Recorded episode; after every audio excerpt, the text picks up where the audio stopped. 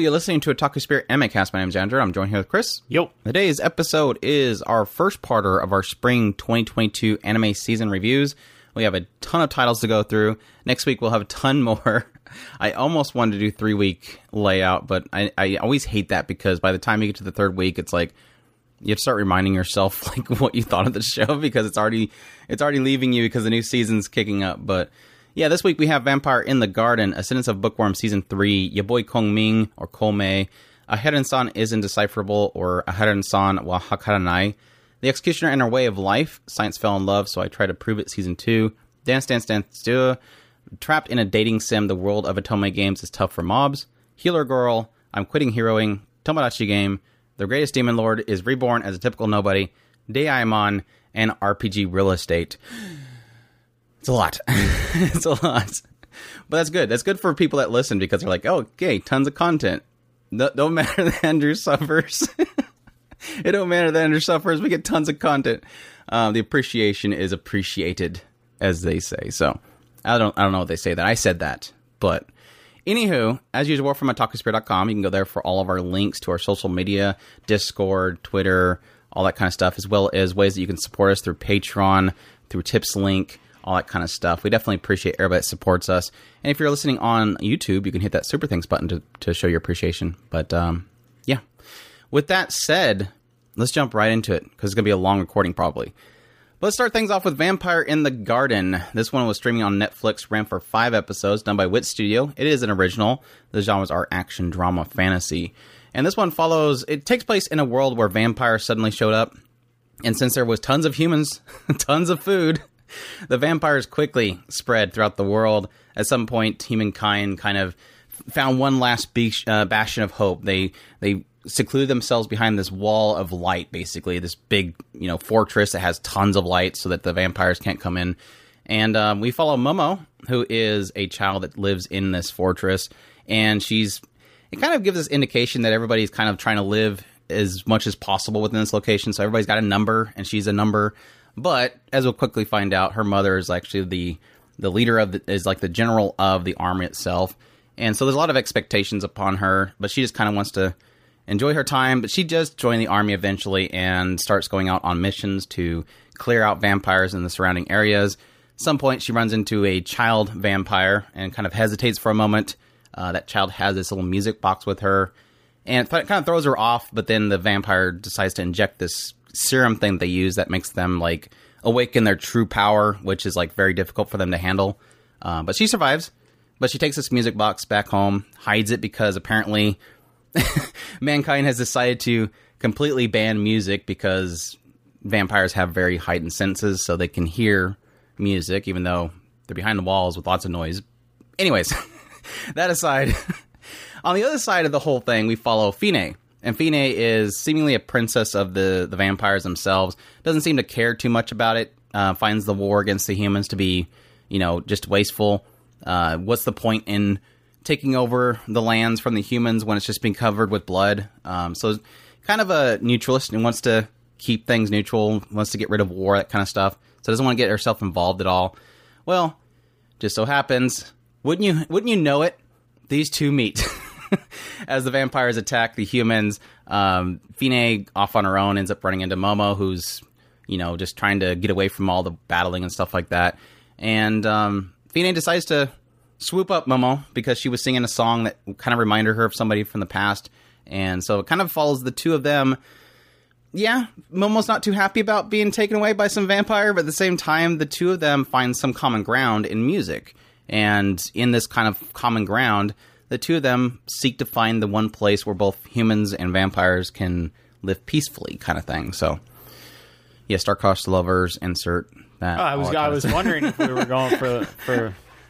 It's not really. It, it is. It definitely has that aspect because obviously the two sides are warring.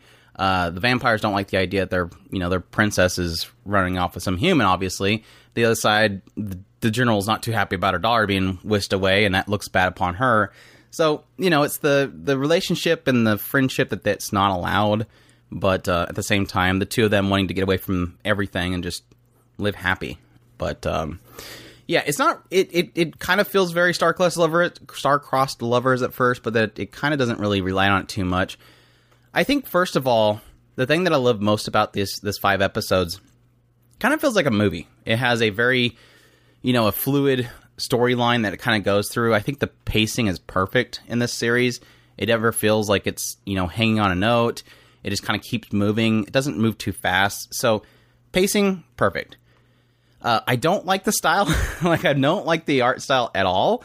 I think Wit Studio did a fantastic job of kind of utilizing that style, but it's not my favorite style ever. Characters have very kind of oval heads, very plain looking, um, but visually outside of that, very beautiful. Minus the CGI cars and those one. There was one particular scene where this car just like they're they're in this car and it takes off and it just looks like it's just jumping around on the mountains off in the distance. It's like that looked terrible. don't ever do that again. uh, yeah, CGI cars they don't look that great, but everything outside of that visually artistically looks very beautiful. They did a really good job with tones colors and all that kind of stuff to really make the show despite the fact that i have my misgivings of the art style just really pop. Um, but yeah other than that like i said this earlier the, the pacing's perfect and i think the story's really solid. And i think that really comes in the two focal characters momo and fine and i think they did a really good job of their character. Like i i, I believe that with momo she's kind of a character that at first seems like she's just kind of slouching around and whining, kind of like she's very childlike. But by the end of the show, you really do see the, uh, this confidence come inside of her that really does change her character a lot. And that's kind of odd because on the opposite end, Fine's character it changes as well, and you could argue that it's her, you know, losing character. Any idea that she gets weaker, like she she she's has a lot of confidence at the very beginning, whereas towards the later part she doesn't have confidence, and that's really in the instincts of the vampire itself. Because I think this writer is one of those types that doesn't kind of shy away from uh, reality.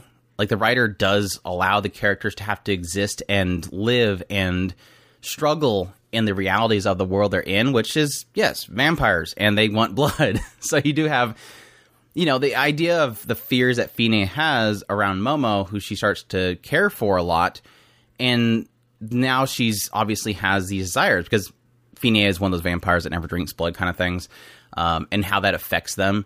But like I said earlier, I really, I really like how they managed to bring in the realities of the world itself and not really sugarcoat it um, really kind of examine it and allow the characters to fail and do horrible things, but at the same time learn, reflect, and change based on it. And I think that's where it's not just mean for the sake of being mean, but mean for character growth and mean for characters to learn something from it. On the opposite end, I really do like the fact that a lot of the characters, the side characters around Momo and Fine, there's not much to them. They do give a little bit of context to one of the side characters um, who's currently chasing after Momo um, under the orders of Dobara.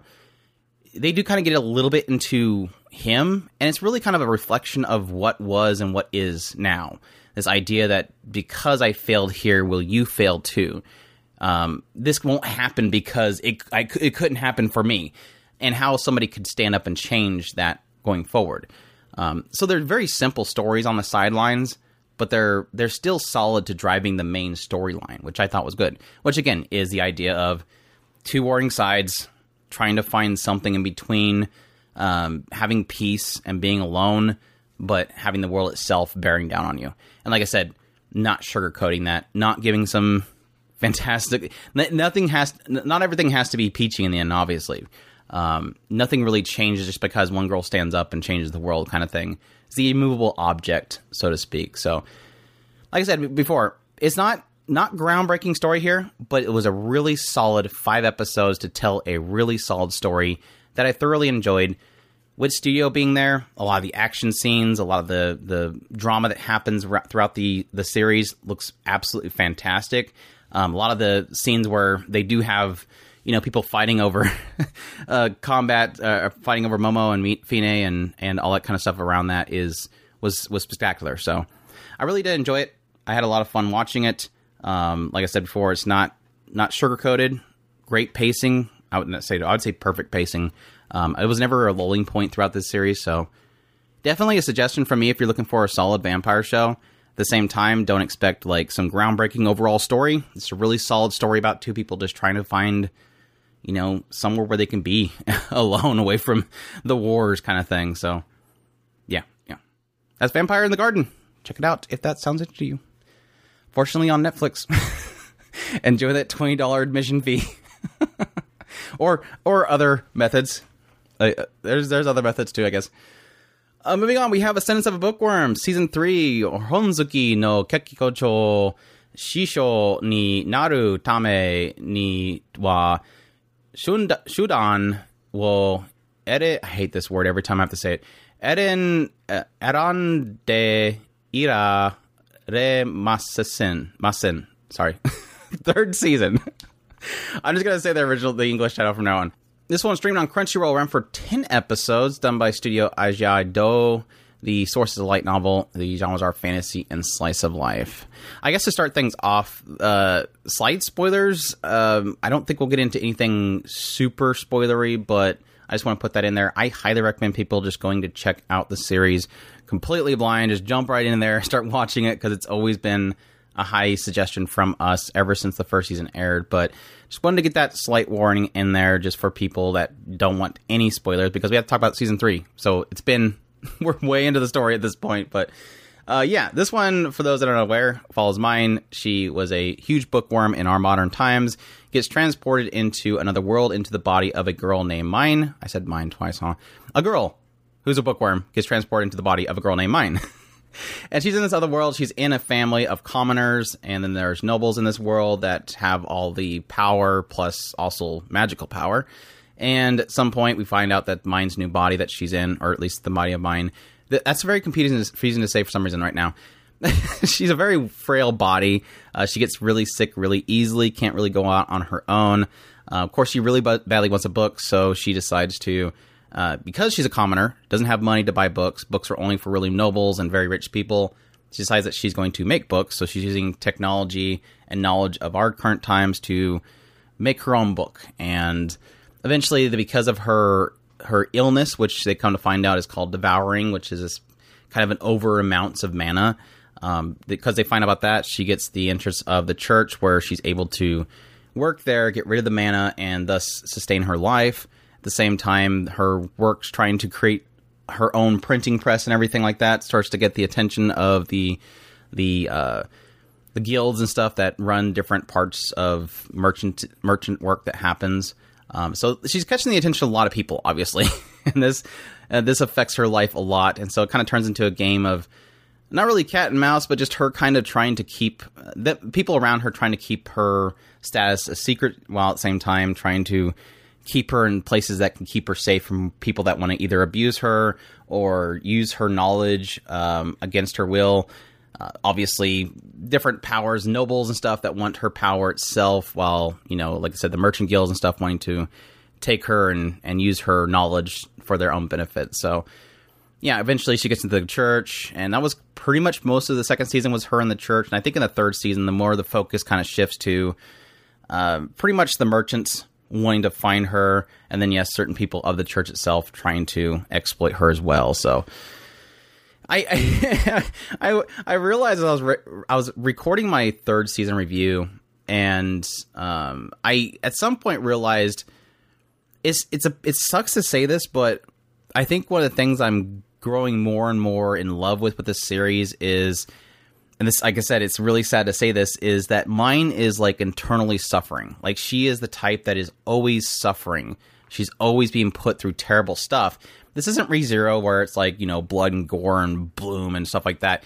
It's it's more just suffering through losing things and trying to establish things but then losing it again. I'd argue that she's in a sense been isekai three times at this point just from like one safety and comfort to the next safety and comfort to the next safety and comfort, always establishing the new norms for herself, but then getting ripped out of it again against her will. And I think that that despite that, the positive nature of mine has always been kind of this shining beacon in that no matter yes, it's because she always finds a driving force, she always has this goal in mind, but at the same time she always has this positive nature that's she seems like she's extremely selfish. She's a very selfish character in the idea that she doesn't really care. She just wants to read a book.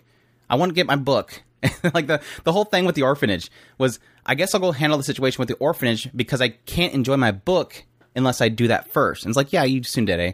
it's like this idea of like she's a kind-hearted person, but it always she always gives off this mask that she's a selfish person, even though she is in a sense. But her positive nature and her willingness to help other people has always kind of pushed her forward in positivity, despite the fact that she's always had her face kind of shoved in the dirt. Um, I'll let you talk for a little bit. I um, I I of course we've made no bones about it how much we love this show, and I really do love this show. It one of the things that is very fascinating about this particular season that I really did love is how much weight they put on in the background. It's it's funny because you have this contrast between mine kind of in a way she seemed very oblivious to the issue and yet she was very aware of it. Um, she just didn't it didn't seem like she was really aware of how how much weight there was. And yet we as the viewers we could see her um her naivety uh, to a point just kind of bumbling along, continuing forward, going, no, it's not really as bad as you're making it out to be. And you could really see how everybody else is um, trying to, in some ways, accommodate her, and at the same time, uh, try to press on her how much weight there is in this situation. And I think that they the writer pulled that off very well. And when everything comes smashed in in her face and she's faced with the reality of it, it, it it's as harsh as it seems. I, I, think that you said in your um in in one of your videos that this is the the best case scenario for what was really there in front of her, and it, I loved the way that the writer does that in, in this this aspect of keeping keeping her in her giving her a lot of leeway and yet still f- making her face the consequences of her actions. And so I, I, I really do love that that all of this stuff is is balanced in very fairly in a lot of not fairly it, it just balanced well when it comes down to it. That was the thing i always kind of come to grips with is is like i always feel like like i love ferdinand. Ferdinand's a great character. Like ferdinand's one of the best characters in anime right now. He's he's and what's great as much as I love Ferdinand, I love the two of them together. Mine and Ferdinand have like a great chemistry, and that's mainly because Ferdinand pretty much knows who mine is. And there's like this difficulty that you always kind of face where Ferdinand's always helping her be comfortable. He's always accommodating her with things. But at the same time, he's always instilling upon her this reality. And the reality is always very tough to really swallow. And I mean, we have a, a, a, situation with that again towards the later part of the third season, where this realization of, hey, mine, guess what? Things could be a lot worse. Like, y- despite the fact that we're like, crap, it feels like she's being ripped from things and ripped from things and ripped from things, taken away from, you know, established relationship with people. It always has this like reminder of, yeah, but they can all die too. Like, there is another option, but we're choosing this direction because we kind of don't want you to go crazy. That's the combination is what it's for. So in the case of like Ferdinand, it's always like, does he really care about mine? It always has that feeling of like, do you really care about mine? Obviously, it feels like he does. Uh, let's just be truthful. But there's always this idea of like, is he being kind because he wants to keep her in check, her emotions in check? Or, but but it's also the opposite effect of yes, technically he's the first one to say, if you're a threat, I will be the first to draw my sword. If you um, are captured by another, another domain, I will be the first one to end you. Like he's willing to say, as much as you you see the two of them and they look so great together, you are technically still a threat. And that's like again one of those bottled up things of like, I love this writer so much because this writer knows how to create side characters that aren't just puppets to mine. They're not there just to serve mine's goals. They're not there just to, you know, push her narrative forward. They're not there to serve a purpose for the next port, the part of her plotline. they're always there as their own character with their own desires and and their own goals. Ferdinand even says it at some point, like, now I'll finally be able to take care of this issue I've always had. Like, he himself has his own purposes. It's typically, as we've seen so far, I mean, it could change, it could be lying, to the betterment of the domain. The domain that they are in, they call it the, like the city or kingdom that they're in. They call it their their domain, and whatever benefits that domain is what his focus is. It's not to something else. Whereas other people, and again, he could be lying. Whereas other people seem to have their own desires for their own domains and whatnot. So, or they don't have a desire for the current domain. Um, it's it's really great. It's it's it's really refreshing. I, I always argue, and we say it every single time. Don't go in this because, or don't avoid this show because it's an isekai, because it's unlike any isekai you've ever watched. Yes, she's transported to another world. That's pretty much it, and she's using knowledge from the previous world to, you know, create technologies. But that's pretty much it. Like there's, there's real, really no other. There's no her getting a harem, which you can argue Ferdinand and all these other guys around her, Lutz, Gil. Uh, the, but no, it's it's not her getting a harem. It's not you know her. Be- she's technically has an overpoweredness, but yeah, it big, comes to the cost. But it's killing her. like she's I we always argue every time we talk about the show. Ever since the first season, we had this mindset that there's a possibility, and they maybe not maybe didn't adapt it into the anime, or maybe it's never answered in the light novel. Um, an, there's an argument to be made that mine the the self that she was placed inside of died that day, and that this girl transported to this world inserted into her body after that because she's like she's deathly ill from the very beginning, and it's like yeah, great, you have mana, but the mana is kind of poison. And yes, it can be used to be powerful. She doesn't know how to use it, and plus, it's dangerous. And plus, the whole reason she's being put through hell constantly is because of that mana. like it, it's the idea of the character that doesn't want the attention because they know that it's just going to draw unwanted attention. Um, it's kind of like that, but it's the idea that yeah, everybody if they know that she has that power is going to come after her and they will take her and, and abuse her and use her for their own gains and never have a single ounce of care for her well-being which they could essentially kill her with that mana so it's not a good thing. like her only benefit in this world is that she has knowledge of technologies, and there's limits to that. Like she even runs into things that she doesn't know about, and so she's trying to figure it out. Um, or the rules are different in this world, such as ingredients for certain things, like inks and colors, is different in this world. So it's, it's not as she can just say, "Well, just use this for this ink color." Well, we don't have that. It, we'll, we'll use this right here. Um, but anyways, it's it's fantastic show. It, it has always been a fantastic show. It, it's pretty much so much that whenever I finish um, Mushoku Tensei, I might, I might go straight into Ascendance of Bookworm after that. But that's five years from now because of the rate that Andrew makes, reads, takes down notes, records videos for Mushoku Tensei. it might take a while, but um, yeah, I would love to dive right into this this light novel because I'm already hearing obviously that stuff is cut for anime purposes, but um, I just it's it's kind of one of those stories where every every adaptation, you know, they cut stuff. There's a lot of inner dialogue and stuff that just doesn't meet pacing, and there's content that they don't think is necessarily needed for the adaptation.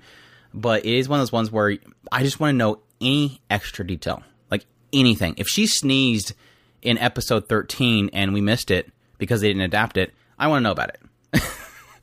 but that's that's kind of my mentality. That means somebody's talking about her. Exactly, that's true. that's true. Maybe back there in episode 13, Bindewald was already working on it. But uh, yeah, it, it is that type of show, and and I'm glad this has gotten three seasons. I really do hope that we get a fourth season. Um, there's nothing been confirmed at this point or stated uh, besides the typical to be continued, which literally every show does that because uh, everybody wants more adaptations. Um, I, I just I just hope that Ajia-do, obviously, this is like one of their most successful properties, if anything, and I'm hoping that it's enough that they can you know, say, "Hey guys, can we keep going?" Because it's not it's not Ajia-do's choice. Obviously, it's the publisher's choice if they want to keep adapting or the the production committee if they're getting benefit from it. Obviously, it seems like Ascendance of bookworm is selling insanely well as a book series, which I'm super happy about. Um, but I just I'd love a full adaptation of this, and I just it's one of those ones where I'm I solid chapter close, but I always want more. Like I always want more. Like just keep just keep going in the vein. Yeah, when it comes down to it, it's it's it's like we're all every time this this uh, the the chapter close happens, it, we're, we're right there on the edge of the seat, going, "What happens next?" It's not a, like a cliffhanger type ending. It's just a what happens next. yeah, well, I think it's more of the fact that so much changes. Like, it, there's these dramatic shifts in her life again that she doesn't get to choose and is often forced upon her like I mentioned, the idea the the the isekai within isekai kind of thing. It's not that literal changing worlds, but her world is changing constantly. And I always I struggled when we went to the church in the second season. It was like a I it was maybe it was late first season maybe or yeah it might have been late first season, but I know second season of course. Going into the church stuff was like uh, I don't know if I want to do this. I liked what we were doing over here in the commoner section and what she was trying to get a book, and now we're doing this stuff. And it's like it, every single time I go, oh, this is why the writer's doing this. I really like this. Like every time, I should. I I, I have at this point found myself saying, I know the writer's going to do something for a reason. I know this is going to be for a good reason, uh, even though I really hate this right now. To give credit to the production team, just just just on a side note, I the the fact that there's ten episodes in the season. When Andrew had first mentioned it to me, I was like, "That's disappointing." I kind of really want more out of this, but when it comes down to it, I think that there was probably a, a solid reason for it cutting off at the point that it did, where it was. You could see that this is a definite into one portion of her life. And and for those of you who watch the show know exactly what we're talking those about. who know know. No yeah you know exactly what we're talking about. There's an into one part of her life and the beginning of a new part of her life. And i think that that's it, it needed to be there at that point. And, and, and anything past that point would have been probably just way too much opening and then we would have been whining and screaming and cursing the ground that these these uh, uh, the producers had had walked on because of what they would have introduced if they had gone into the next uh, couple the next part. Yeah, yeah, yeah. Like I said, internal suffering for mine is it's it's it's definitely much. It's something to be said whenever you have a character that's put through so much terrible crap and you're like you're bawling your eyes out. It's proof that you just absolutely love the show that you're watching. And I, I, think mine is easily one of my favorite characters of all time. Um, just a fantastic character through and through. I love her character. Like I said, I love that she's selfish. I love that she cares. I love that she has all these different sides about herself. And no matter how much she's brought down, she always somehow kind of forces a smile, so to speak. But it's it's just good stuff. All the characters are fantastic, except for the high priest. High priest can die in a fire. every every character besides the high priest and Bindewald, uh, Bindewald can go to, uh, are fantastic. I just love them to death, and um, you got quite a bit of Delia too. And I, I always struggle with Delia. I kind of struggle alongside mine with the situation with Delia. Honestly, it's it's just it sucks because I, it equally equally selfish character, but one of those characters she's been trying to slowly pull out of that that bad place that Delia's in, and she just keeps kind of going back. I, I, I I broke my heart the moment they were saying, you know, just let Delia go. You have to let Delia go. And it's like I kind of want to say the same thing. If I was in that room, I'd probably say the same thing. But it's like, but I know she's working on her. Like I know she's working on her. I don't. I don't hate Delia so much. I. I yeah. I don't hate her. I. I. It's. I. I'm. It's. It's one she's of those that I exactly. I. I'm. I'm frustrated with her decisions but at the same time, I think that in a lot of ways you can understand them. And it, it's, you you seen the orphanage before mine got there? Yeah, it, it was a dark room with stuff with starving kids. Exactly, and she found herself a way to survive, and that's that's one of the frustrating things is you you can't fault her for her um, bad decisions, but at the same time, yes, it is. I, I don't I don't disagree in the aspect of yes, it's frustrating to see her make those and she I think that this this was probably the best case where she had to face her con- the consequences of her actions. This is one of the things that I do love about this writer more than anything is people facing consequences for their actions. And, and I, I, said that with with Myne. I say I, I mean that for everybody in the cast. They all, in a lot of ways, face the consequences of their actions. Except for Otto. Otto needs to face some consequences. I've always been pro Otto. I think Otto is fantastic.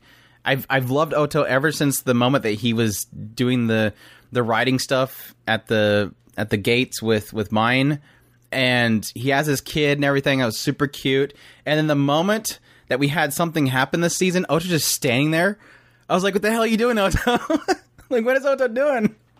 Dad's seen it, went, went after it, but Otto is just like standing there. But yeah, that was that was a little bit frustrating. Otto Otto broke my heart. Um, Anyways, jokes aside, fantastic season as always. Ascendance of Bookworm, highly, highly recommend. I, I always say this all the time as well. As I, this is one of the shows that I love. That every time I suggest it, and somebody comes back and says, "Hey, you res- you suggested that Ascendance of Bookworm." I I always have that heart drop. Oh, like, oh yeah. oh here, what are they going to say? Please say that you liked it. Please say that you like it. And sure enough, it's always it's always positive.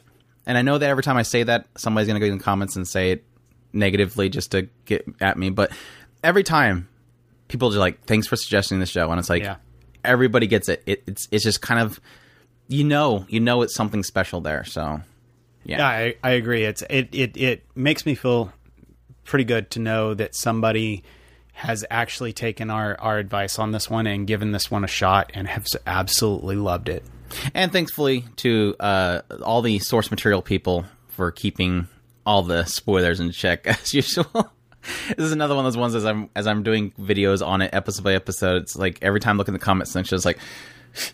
You kind of look, keep wincing and looking away, like, please don't be a spoiler. Please don't. I think most people like the adaptation. I mean, obviously, there's a lot of stuff that's cut, and there's a little bit of context shifting, but for the most part, I didn't really see anybody like, you know, this character was supposed to die here, or this character was not supposed to die here, kind of stuff. It's it's always kind of, yeah, there's a little bit more context here, which would have been nice to have in there. But I think overall, I think it's been a. I, I don't notice anything, and I think that's enough. Like like I said, I can go into the the light novel later and get more context.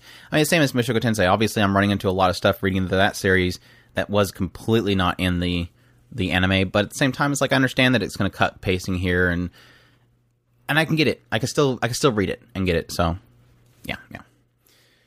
Anywho, except for any cut scenes of Roxy, any scene that was cut in the anime adaptation of Roxy, unacceptable. Unacceptable. Moving on. Your boy Kongming or Kome, uh, or Paripi Kome. This one streamed on HIDIVE, ran for 12 episodes, done by Studio PA Works, based off of a manga. Genres are comedy, drama, music, slice of life, supernatural. And this one follows, it takes place, or it starts out in the Three Kingdoms Warring era, uh, following Kome.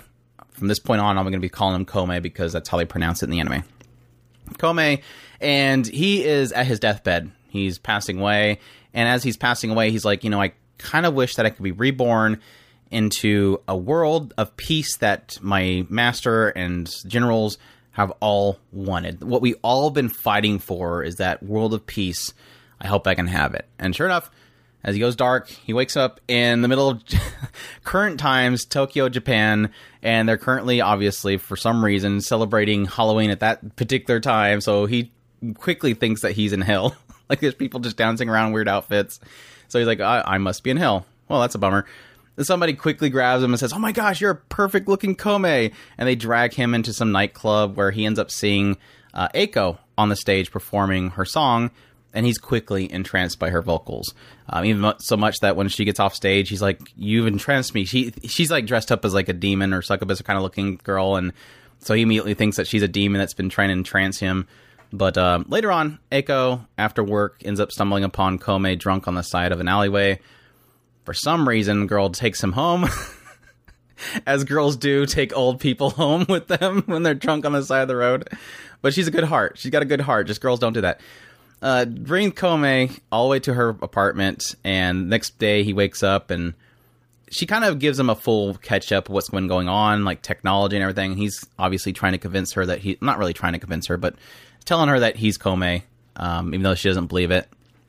But gets him fully updated on technology and the modern times, and obviously what happened to um, his generals and stuff um, that he left behind.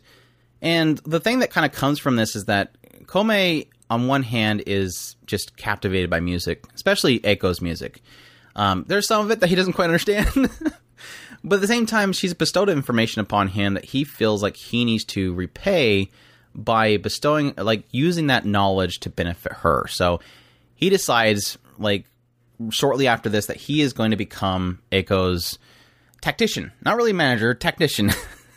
the great tactician Kome is going to become this singer's tactician to make her succeed. Like he says, Do you want to succeed? Do you want 100,000 followers? What do you want? I will make it happen.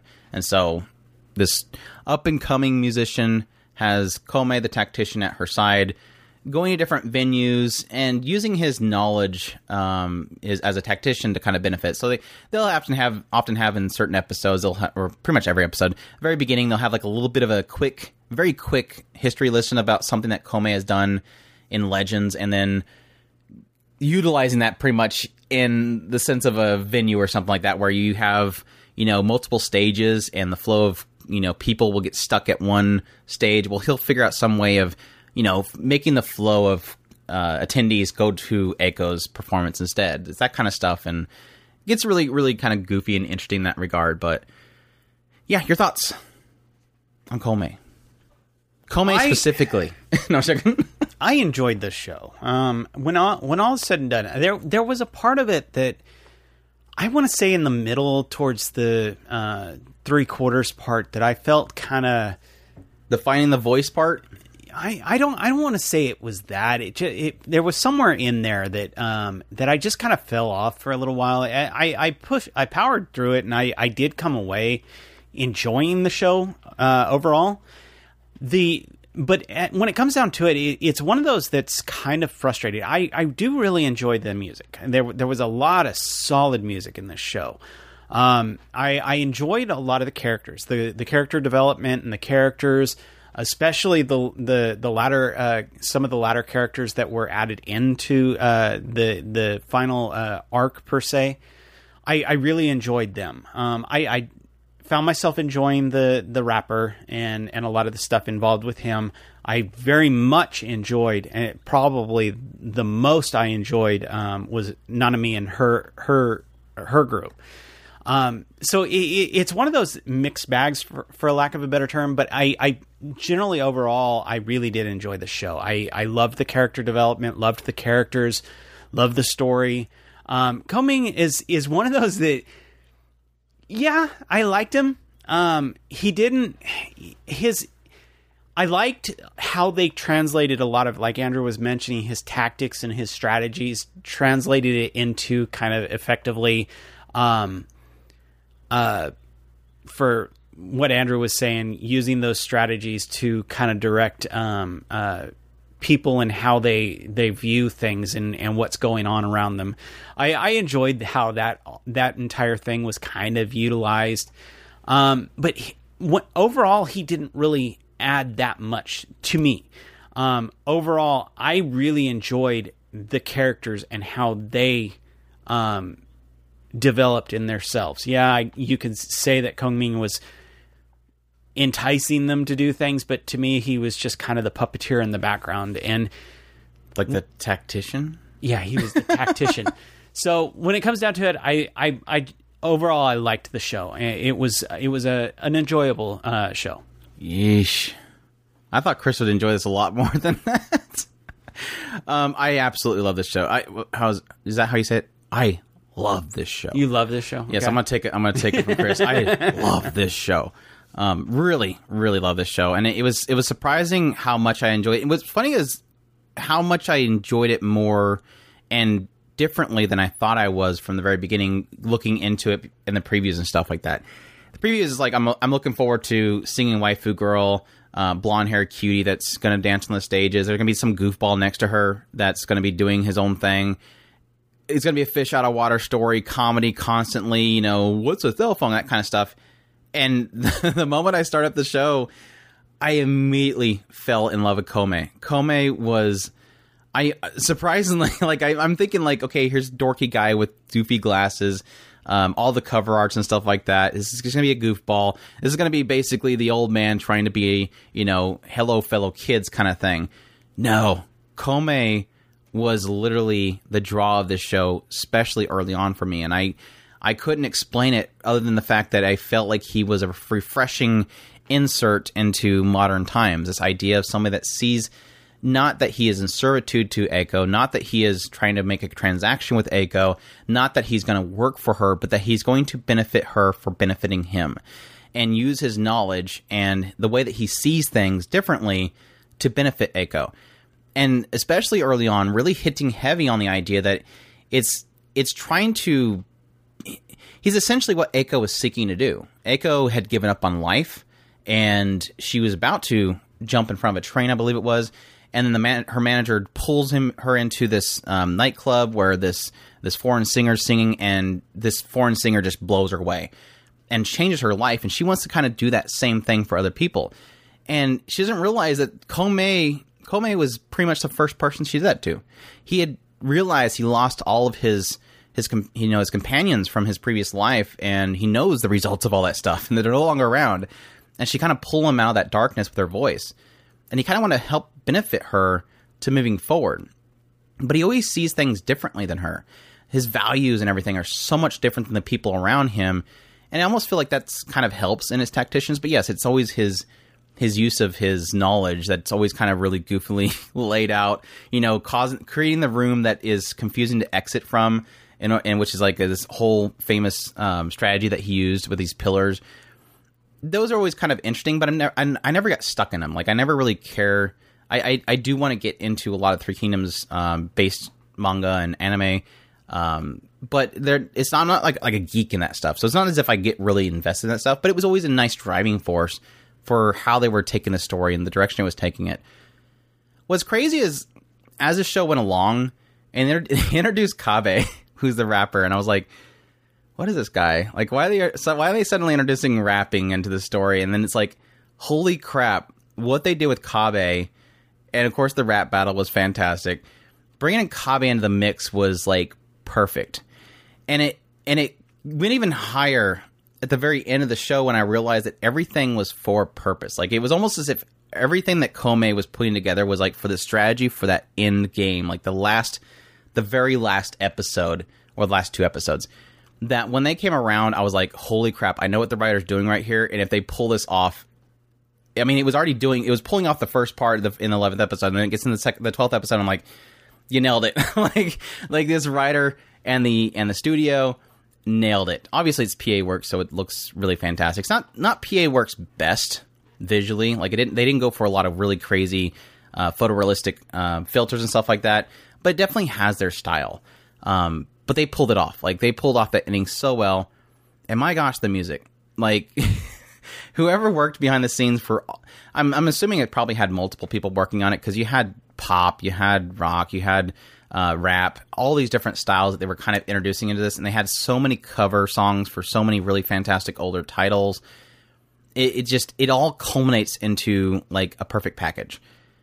I will agree with Chris, and I think it's probably a different point, but my point specifically was the find your own voice segment for Eiko. I've never cared for that storyline. I mean, I understand the idea of somebody trying to find their own. It felt like she had her purpose to begin with. Like she had a driving force but you can argue that it was copying somebody else's driving force. The idea of, well, I wouldn't say it was copying because she didn't know what that foreign singer was trying to help her save her life, kind of thing. But she had a purpose. Like she had a goal. Like I want to sing for people just like this person saved my life. And I felt like her going through this whole montage of I have to find my own voice was just kind of. It was obviously an excuse for her to meet Nanami, but at the same time, it was like, it, it, felt like it lulled there. And Kabe was doing the same thing. He was he was he was it was him trying to discover something as well. And I, that was like the only part where I felt like it lulled a little bit, but it came to a very very awesome ending that I absolutely adored. So, besides maybe a couple of episodes in there, it was it was just a really great show, and I, I absolutely loved it to death. So, I highly recommend this series. I, I loved it to death, and I, I, think if you're watching the first couple episodes and and Komei doesn't really hit it for you, you might decide otherwise. But I really, I really enjoyed it. It was it was a huge surprise for me. Like I said, coming into this, I just expect I expected, you know, cute Eiko waifu, but I got so much more from it. So, yeah, good stuff. I highly recommend Paripi Komei. You fell in love with Komei, so yes, it, Komei is Komei is great. I love I love Keiko too. Eiko Power. Anyways, moving forward, we have Aharen-san is Indecipherable or Aharen-san wa Hakaranai. This one's streamed on Crunchyroll, run for 12 episodes, done by Studio Felix Film. Source is a manga. These genres are comedy, romance, slice of life. This one follows uh, Raido, and Raido is starting a new year, and Raido has a thing about him that everybody believes that he's like a delinquent. He's got those eyes that you'd usually get from those delinquent characters in anime, but uh, at some point he's like, you know, I got, I need to make friends, and why not start with the my neighbor in class? She seems like she doesn't really, you know, talk to many people, and that's Aharen. and her Aharen's like this really short girl, very very quiet, and he keeps trying to make conversation with her. She keeps looking at him and then looking away, and he, he thinks that she's ignoring him. But come to find out, as she gets really close to him to talk to him, she just doesn't doesn't project her voice very well. She's very quiet. As we find out later on, Aharen had some unfortunate events with her past friends where they thought that she was too clingy and too loud. So she's kind of afraid of making new friends and afraid of scaring people away by being too loud. So it kind of turns into a montage of Raito trying to figure out ways of communicating to Aharen because obviously she's very quiet and she's afraid of being vocal and um, becoming friends through that that that trial and include other characters like Oshiro who really badly wants to protect Aharen but never wants to get close to her because she's afraid that she's going to get mad at her.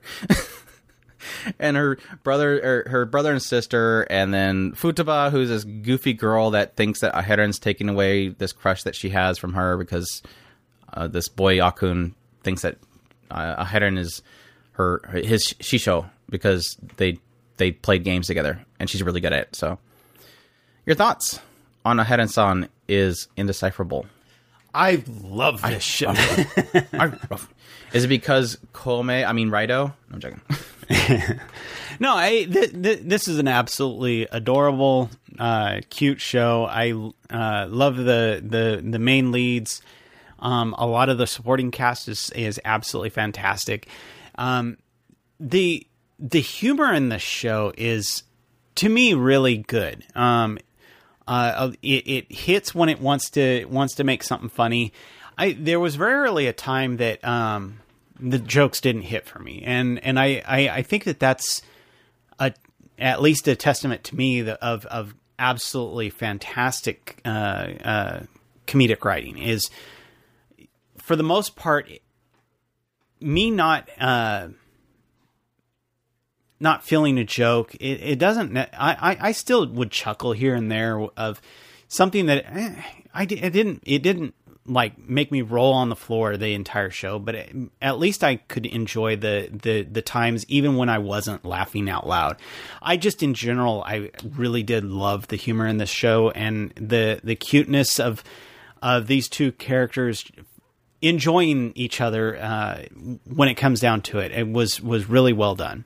Yeah, I, w- I would call it like a, a smile show. Like this is a, this is one of those shows where it's not like a laugh out loud show. It's it's a smile show because they're just Raito and Aharen are like so cute together, and it, it quickly establishes the idea of like a contrast between like this really tall, you know, grumpy looking character. He's not that he's grumpy; he's grumpy looking, and then having this very short, cute, adorable girl that's just very quiet.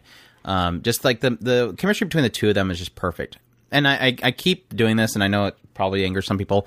This is pretty much the Komi-san can't communicate that I wanted. Like this is the this is the girl that can't really communicate very well, but then having like a male character that's like prominent. Like Raito is a solid main character. Like he is he's there, he's present. It's not all about Aharen. Raito. It, what's funny is most of the comedy comes in Raito's imagination of Aharen. Is not necessarily that it is you know Raito is just this character that's staying there doing something every now and then. With the whole thing of her communication, he there's a huge montage of him trying to figure out ways of communicating to Aharen. It's it's smoke screens, it's sign language. He's doing everything he can in order to communicate with her. He's trying to go that extra mile to help her, and in a sense, that creates that relationship because Aharen realizes what all Raito's doing for her, and I, I, think that's just super cute between the two of them. And she's always trying to repay him, and she's she fails miserably at it.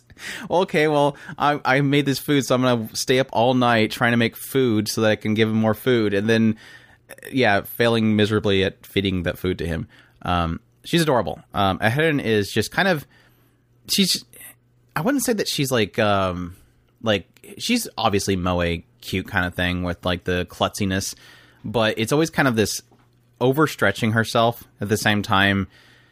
Again, the miscommunications between the two of them because obviously Raito always thinks that she needs something, and so he goes out the extra mile to make it happen. But then it always ends up being just kind of a simple thing that Aharen can do to resolve the situation. That's really a lot of the the funniness that comes from the show. Is just like I said, overblowing situations and uh, miscommunication. I would say like misreading each other kind of thing um, has always been a lot of fun, and they're just absolutely adorable together. and yeah, it, it, it technically has a really solid payoff at the end, which I think a lot of these shows don't really have. Um, that I really did enjoy, but uh, this is a really great cast of characters too. I think the only character I didn't like was the teacher, uh, Tobaru.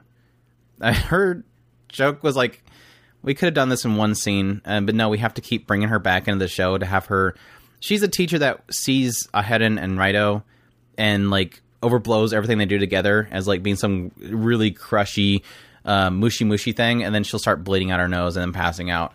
And it's like I, I got a kick out of it the first time she did it in the class, and she, you know, right? They would sit close to each other, and then she's like freaking out, and then the Raito would put a head on his shoulder that she can see the chalkboard, and then she would literally almost pass out and have to leave the room. Um, it was funny like the first time, and then it's like every time she comes up on the scene, it's like, oh god, we're doing this again. Yes, bleed out your nose. Yes, other teacher freak out. We get it. We, we get it. We don't. We don't. Need, this is like literally the same joke. We're not doing anything different with it. Yeah, she. That was that was much. only that was the only like uh, woof part of the entire site. Futaba, Futaba, I loved to death. Like she was super cute, and her like again technically thinking ahead as a rival uh, for this girl that she has a uh, this boy that she has a crush with, and just her constantly being at Aharen and then realizing at some point that Aharen is trying to tr- help her out, and then she can't admit to it kind of stuff. Uh, the brother and the sister, Eru and Ren, were super cute. Love them. Of course, Tama voicing Ren. I, obviously, Chris probably really enjoyed that part. Oh, I, I absolutely. I, I, I made the joke about the fact that uh, because of I, I'm, I'm to try and be careful with it. Is I, I absolutely loved the addition of a Tama version of um, uh, Aharen and, and yeah, special. yeah, yeah. It was good. It was really good. Um, I even I even thought uh, Ishikawa and Saito was, was was great as well. They were kind of the they were kind of the cupids. They were the cupids. Uh, Oshiro, I, I really enjoyed. I thought she, her timidness was really super cute. There was times where she got kind of annoying with her story, but I, I, I did like the aspect that she was always afraid that Aharen was gonna get mad at her. like Aharen, like Aharen is like some like vicious person that will beat the crap out of her if she, steps out of line. Like she doesn't let Raito around, but she knows if she got rid of Raito, then she, Aharen would get mad at her. Uh, it was it was goofy. So really solid cast, really cute show. If you're looking for a cutesy little rom com, definitely check it out. Um, again, not super laugh out loud comedy in my opinion, but really solid.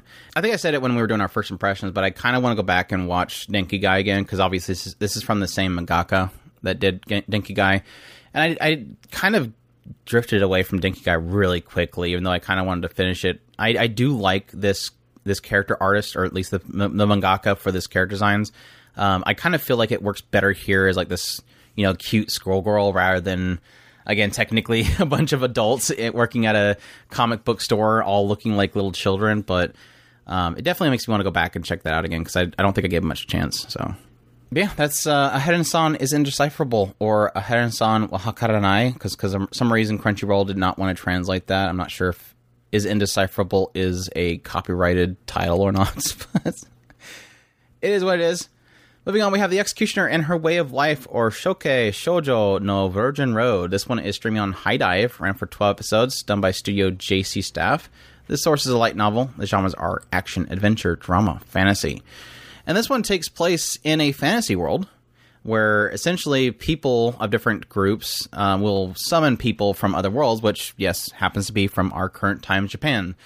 And after they summon people to this other world, those people come over with a an ability. They they call these people the otherworlders that they summon over, and every otherworlder has an ability that they obtain when they transport to this world. And so that can be just any number of different abilities. At the very beginning, we follow, um, we see this guy Mitsuki, which eventually we real we found to find out that he thinks that he doesn't have an ability. They say that his ability is null, like he has no ability. But yes, as it kind of led you to believe, null means to erase the existence of something. So he can create like a ball of void that just makes things disappear. Well, in this world, they have different classes. They have the Faust, which are the highest class, the most powerful. Um, it's pretty much the church. You have the royalty, which is typically, um, which is the noblesse, and then you have uh, the other one. I think is just commoners. But the currently, when we open up the Faust are essentially the ones of power, and they have these secret people known as the executioners that will go out, find out if somebody is summoning somebody to this world, kill that person, and then hold them accountable for the summoning. It's it's pretty much um, taboo to summon people in this world because we find out many years ago there was these this event called these events known as the four human errors, which is four situations where somebody was summoned over because they used to summon people all the time, bring in technology, bring in knowledge, they have powers, they can be the heroes of this world. Well, eventually those powers went crazy because as they find out, the more these other worlders use their use their abilities, the more they lose memories and their mind, and eventually their power will go out of control. And like I said, these four instances known as the four human errors was four cases where somebody's power went crazy. So again, it's taboo to summon people. They don't want it to happen anymore. So the Faust pretty much have these executioners go out, find and kill these other worlders. Well, we follow Menou, who's one of the executioner. Like at the very beginning, like I said, she pretty much uh, the very beginning, Menou will find uh, there's this girl Akari that was summoned by these nobles, and she goes to kill Akari. but come to find out, Akari not only has the ability to heal herself, which she thinks initially is the case, but she actually has the power to rewind time, and it automatically happens when she kills Akari. So she has to figure out some way of finding a way to kill Akari. Um, she can't just test out a bunch of stuff because, like I said, the more she uses her ability, the more it'll go out of control. So she has to discover some way to get rid of her. At the very beginning, this the one of the leaders of the Faust uh, has her bring her over to this temple they have to get rid of her there. So it kind of turns into a journey of Menou traveling with Akari to try to find some way of killing Akari. While Akari believes that Menou just wants to be, you know, take her to a, pla- a safe place to send her back home. Um, so, yeah, your thoughts. I, I generally really enjoyed this show. It, there's a lot of really cool things in the world of this show. Um, there's I, I enjoyed a lot of the, the character development between uh, Menou and Akari. Um, this being the kind of main central focus of the show, of kind of getting into the background between uh, these two those two characters. Um, getting into Pandora and and the latter latter part of the series was kind of interesting. Um, I kind of hate the fact that it kind of ended the way it did. Um, it felt very very cut off. Um, it was really frustrating the way that they kind of ended it the way they did. Um, it's one of those things that you really want. Um, this is one of those shows that you feel like the the the prototype of a kind of a manga bait or a light novel bait type show where they kind of leave bring in a lot of the kind of more bigger intricacies of this world and just kind of leave it the way it is. And so I, I am very frustrated at the ending of this show. Um, but overall, I, I did like a lot of the things that they kind of introduced. Um, the fascinating concepts that they had involved with the um, out it, isekai characters are not necessarily the good things, um, but in in a lot of cases, um, they're not necessarily. Um, it's not their fault for who they are. But yeah, that's that's kind of where I lay, lay with this. I'm kind of middle of the road. I, I enjoyed it. I thought it was a very fascinating take on the isekai. Um, but yeah, yeah, I'm kind of a the, the the initial draw of this show is definitely the idea of a different vantage point of isekai. Typically, isekai go into the world, superpowered, all that kind of stuff. This is like the vantage point of, uh, at least from the very beginning, it kind of shifts away from that quite a bit. But is the vantage point of the people that have to deal with those overpowered isekai characters coming to their world, and honestly ruining it. And I, I, I agree the idea that the initial the initial kind of stinger was the fact that it, it, lives in a gray area in the idea that Menou doesn't really want to kill these people, but at the same time, they kind of have to. Because as I mentioned earlier, um, they have cases in the past where entire kingdoms were wiped out because another worlder came there, lost control of their ability, and destroyed an entire area. And in the case with the first interaction that Menou really has with somebody is like, well, they had this brief moment where they say they can erase anybody that opposes them, and it's like you're threat it's gone. Like it's it's not even a question at that point. I mean, you technically see it with Akari later on. It's like they're running out, and all of a sudden, boop, dead. like it, it's it. Menou can't really uh, like hesitate because every single one of these people is literally a threat. And she even apologizes, like this is not your fault. I, I killed you because it's not your fault there there's no choice here. There's no we don't know of a way to go send you back. There's we there it, it can only lead to destruction. There's no alternative. You will use your ability, you will lose your mind, you will go out of control, and you will destroy possibly the entire world. They can't they can't deal with that threat. And so it's always this like gray area of man, this feels really bad that they literally have to kill these people, and these people it's not their fault. Like they didn't choose to come there. They were summoned there beyond their own control, and now they're here and they just have to be killed. It, it feels the only people that are bad guys, obviously, are the people that are summoning. That's the obvious bad guys here because they're pulling people in and putting them in threat. Um, so that that that gray area was definitely the pull initially. Learning more about Akari and and really kind of diving into the concept of the ability that Akari has and how that kind of shape the narrative was very interesting as well. I had a lot of fun really kind of speculating on stuff around Akari. Obviously, Menou is not an idiot, so she was figuring out just about the same time I was, so I didn't really feel like I was that smart. Um, it, it does it kind of does that whole thing where you're you're trying to theorize on something and suddenly Menou's like, "Yeah, I figured that out," and you're like, "Well, crap, I don't I don't feel like I'm figuring things out." But at the same time, it's kind of it's, it's allowing you to kind of learn as it goes along. And I I did kind of feel like early on man, they're revealing so much about this world and Akari and all this kind of stuff. I feel like we're running out of material really quickly. But sure enough, like jumping into the second arc, well, I felt like the beginning segments of the second arc when we got to the um, the seaside and we start getting into Manon and the the fourth, which is another group of people that believe that they are another. There's again, there's the Faust, the Noblesse, and the Commoners. The fourth are basically people that claim themselves being separate from that class system, and it, when I started getting that stuff, I was kind of getting a little worried. like I, I didn't feel like there was enough. It wasn't that interesting at the very beginning of it, but as it starts to get into who Manon is, it I was afraid that she'd just be a, you know, your your master killed my mom kind of thing. But it turned into something so much more, and I got really interested in it. That's what sucks because as it gets really interesting and it gets more information and more world building and more insight into the human errors and everything on the outside of the storyline it just stops. I was like, damn it. Why are you revealing so much stuff at the end of this show? And I know you're not going to get into any of it. Um, yeah, that's that's the big the big butt in this whole thing. I love this show to death. I love the characters. I freaking love the style. Like I love Manon's design. I, I think a lot of these characters, like Momo's fantastic. Like the best yandere I've seen in a long time. Um, just her literally saying that she'll destroy everything just for the sake of Menou was absolutely that scene was just probably the easily my favorite scene of this entire season was just Momo going nuts and literally blowing up nearly blowing up everybody. Um, was so good. Ashuna was fantastic. Uh, she's just I, I love her princess carrying somebody. Um, Ashuna's fantastic. I love all these characters. They're so fantastic. The style's great. J.C.Staff did a phenomenal job in the animation.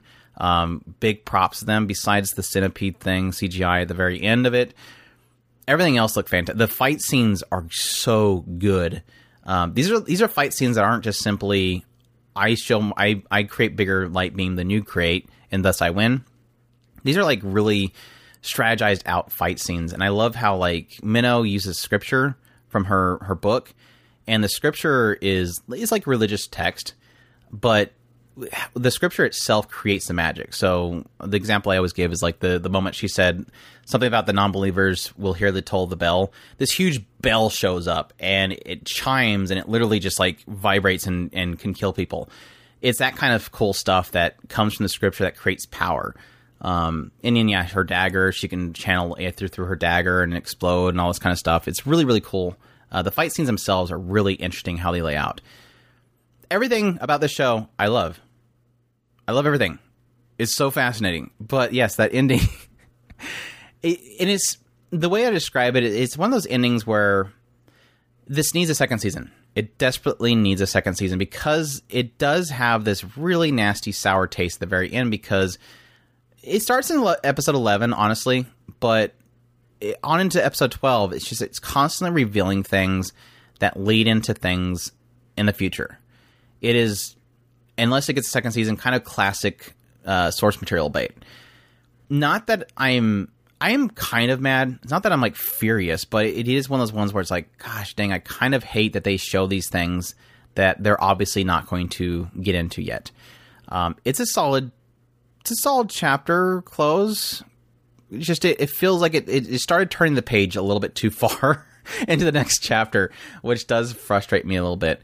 But um, I, I think it's still in the end one of those ones where, despite that that sour at the end, especially if you're fine with getting in a light novel, I still highly recommend this show. I, I really did enjoy it. It was a great ride. Um, I love the characters, love the action, and I just loved digging into each and every single episode. Um, but yeah, that's um, that's the Executioner in a Way of Life. Check that out. If that anything else, uh, d- no, no. Check that out if that's interesting to you. Science fell in love, so I tried to prove it. Second season, uh, streamed on Crunchyroll, run for twelve episodes, done by Studio Zero G. Uh, sources of manga genres are comedy, romance. Um, scientists fall in love and they try to prove it. Anything special in the second season? Uh, to me, I, I, I thought that the humor in this this particular season, this is about um, basically our two main characters, um, kind of quote unquote falling in love, and then they sit there and they banter back and forth on how how they can prove um, scientifically whether or not somebody has actually fallen in love.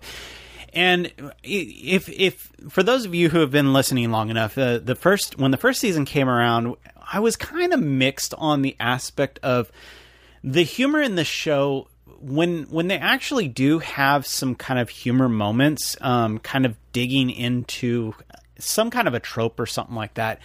They do that kind of well. Where they kind of lose me in a lot of cases is the sciency side, which I understand why it's there. It, this is kind of this this um, this show's shtick is to have the kind of sciency aspect involved in everything. This season didn't quite didn't really get away from that formula. Um, but they did play on a lot of the tropes. And what really did, um, I did really enjoy was one of the side, a couple of the side characters really came, became a lot more in the prominent, uh, uh, section. After the first kind of, uh, uh getting through the spit, uh, ki- the chemicals in the spit, um, they did go into a couple of the other side characters and started digging into them a bit more. And I did find one of the um, I did find the the one couple was really done well. The last one I thought was fantastic. They got into uh, one of the characters that's in the main cast, but she's not really um, she's not very prominent. But they got to digging into her and her psyche and why she was doing what she was doing, and then kind of gave a a mirror of her. And for, I don't want to dig too much into it. Those of you who have watched, you, you understand what I'm saying. Um, they did a mirror of this character, and I thought they did fantastic with it, and really did bring out um, why why this is not necessarily good thinking but if this is who you are, be you. Um, and I thought that that was really fantastically done.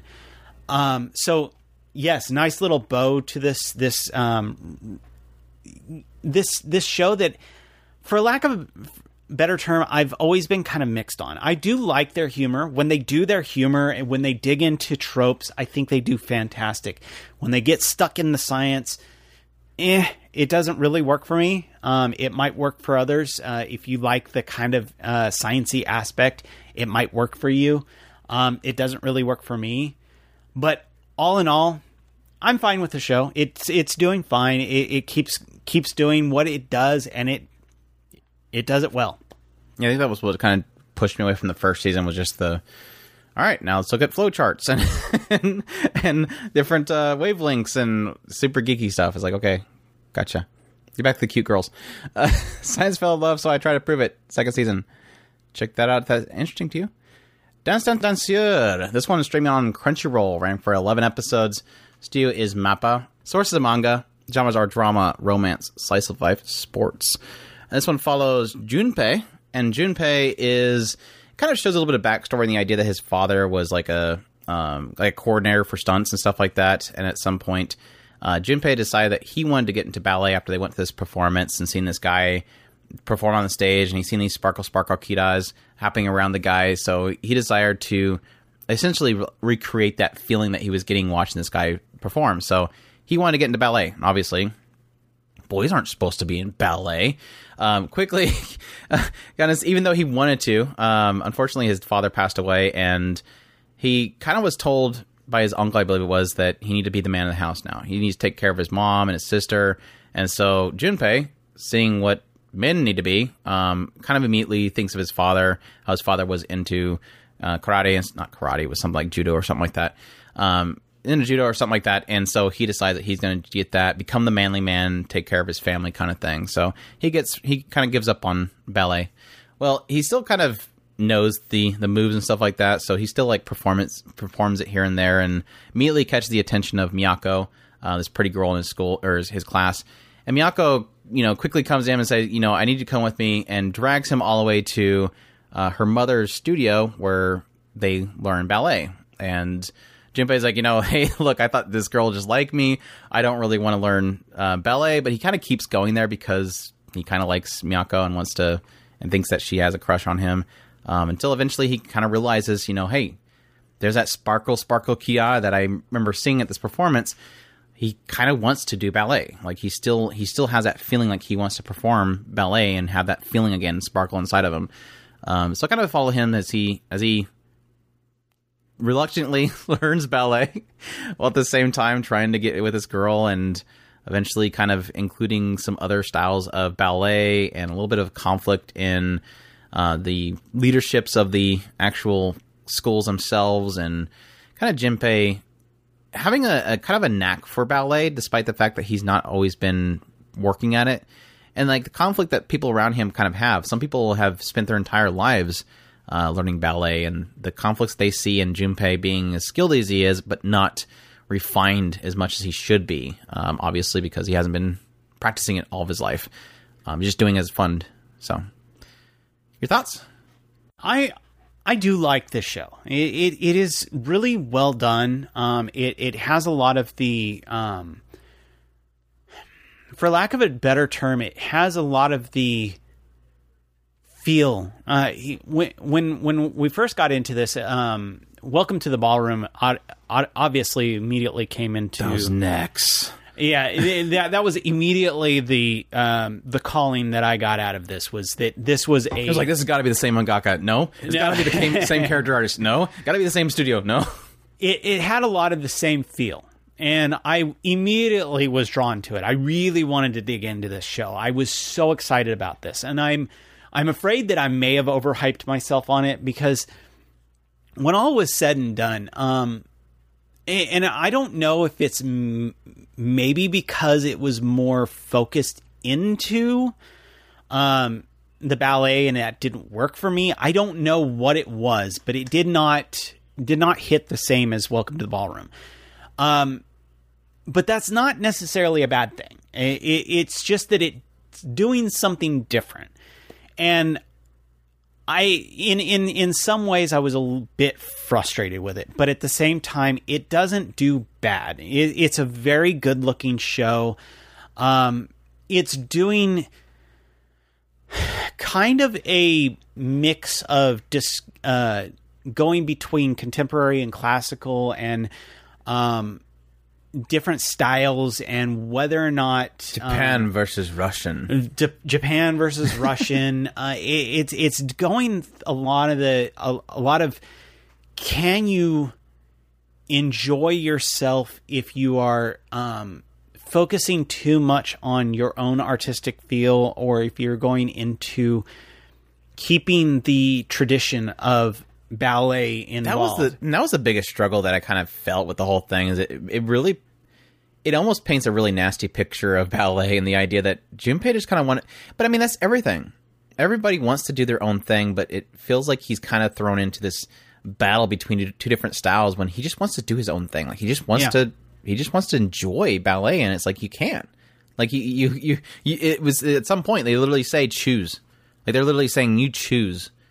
It, okay, well then go away. It's like woof, like woof. Does it have to be that clear cut? Sorry. But no, you're right, and that is the the the frustrating thing is in, in a lot of cases, I I don't know how to explain it. I, I as an antagonist, a lot of the characters who um, are kind of painted as such are really kind of frustrating. Um, Ryo or Luo, um, while I seen his rivalry with Junpei, um, I seen it and it was fine. It didn't. It didn't. It didn't really work well for me. Um, a lot of the other characters that are uh, latter uh, in introduced as as kind of uh, antagonists, for lack of a better term, they didn't really work well uh, to me. Um, it, in a lot of cases, this is the frustrating thing. Okay, what I just laid out as the main focus of this show of contemporary versus classical, ver- like Andrew had mentioned, Russian versus J- Japanese ballet.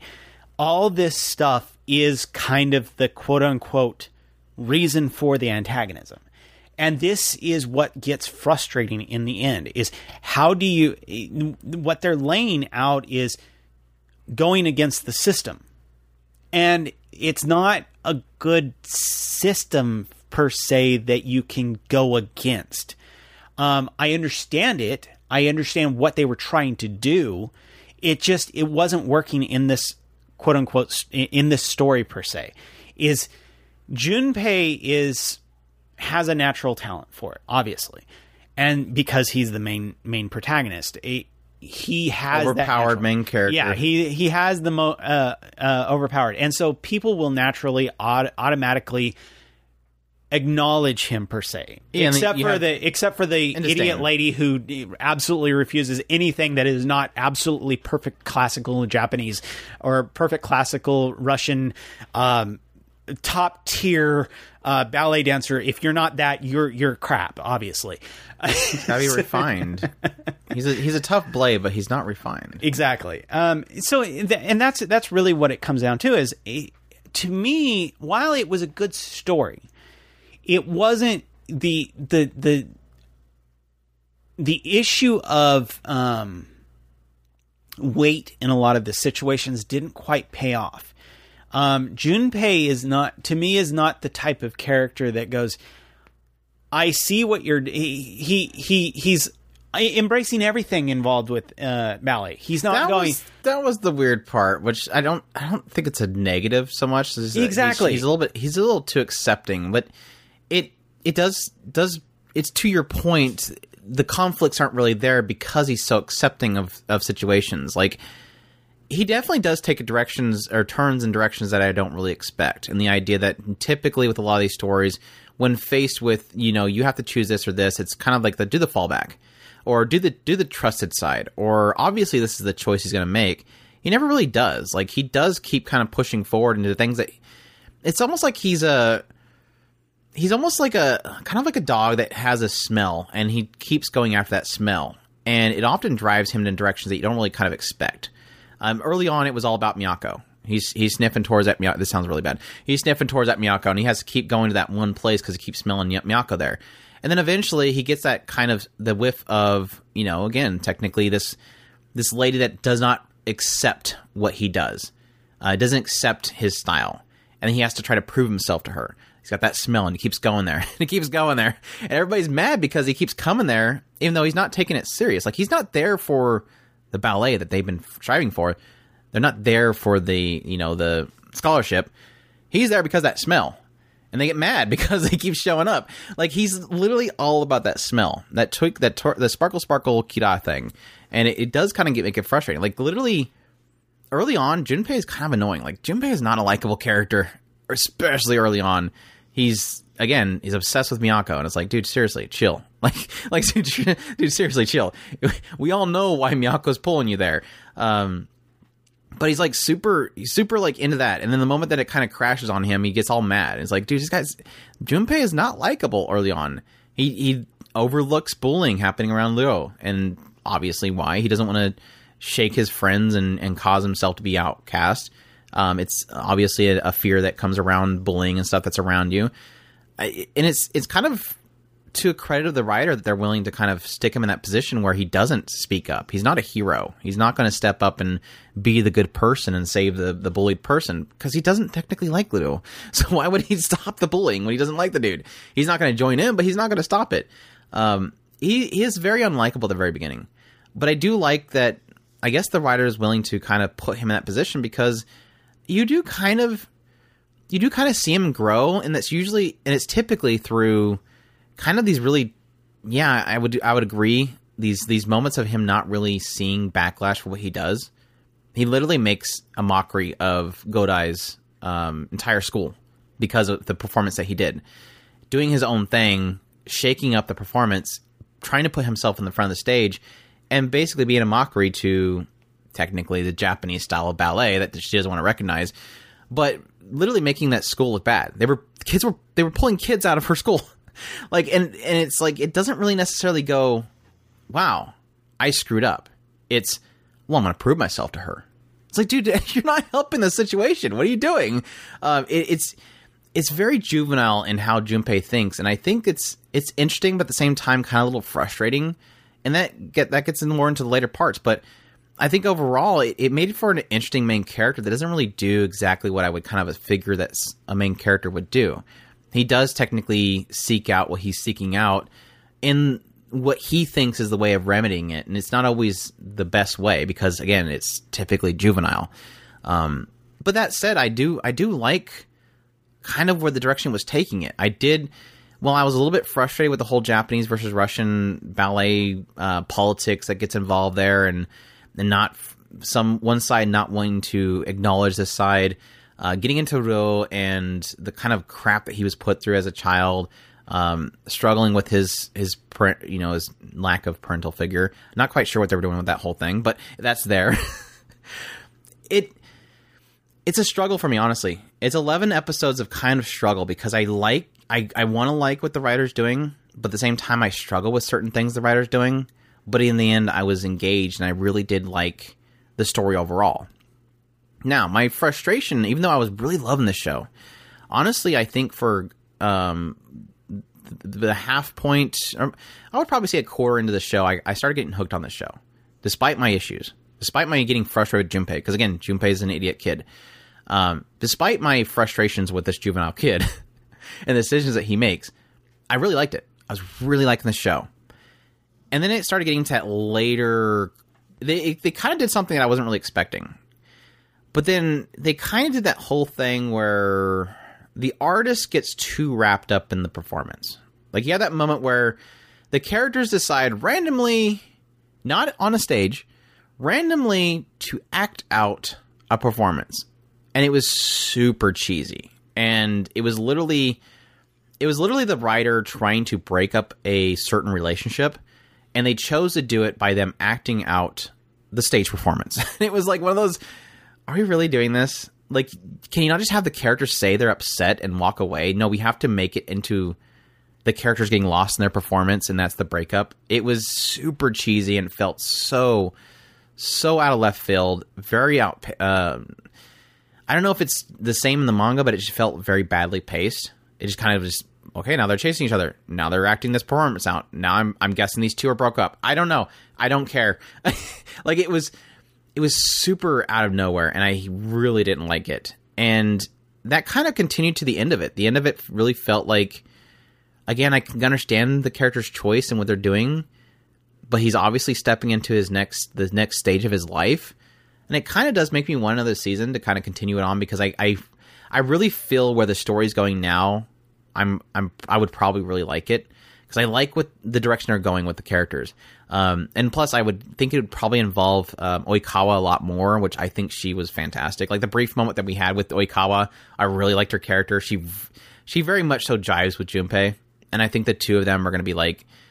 I think me and Chris are kind of on the same page with the direction it can go. They feel like they can. They're the ones that could probably stand out with their own style and probably get away with it. Yeah. Um, and I think that that direction is what I was. It was starting to build up with, and I was really liking that um, despite the fact that they're being kind of pulled in two different directions, two different styles.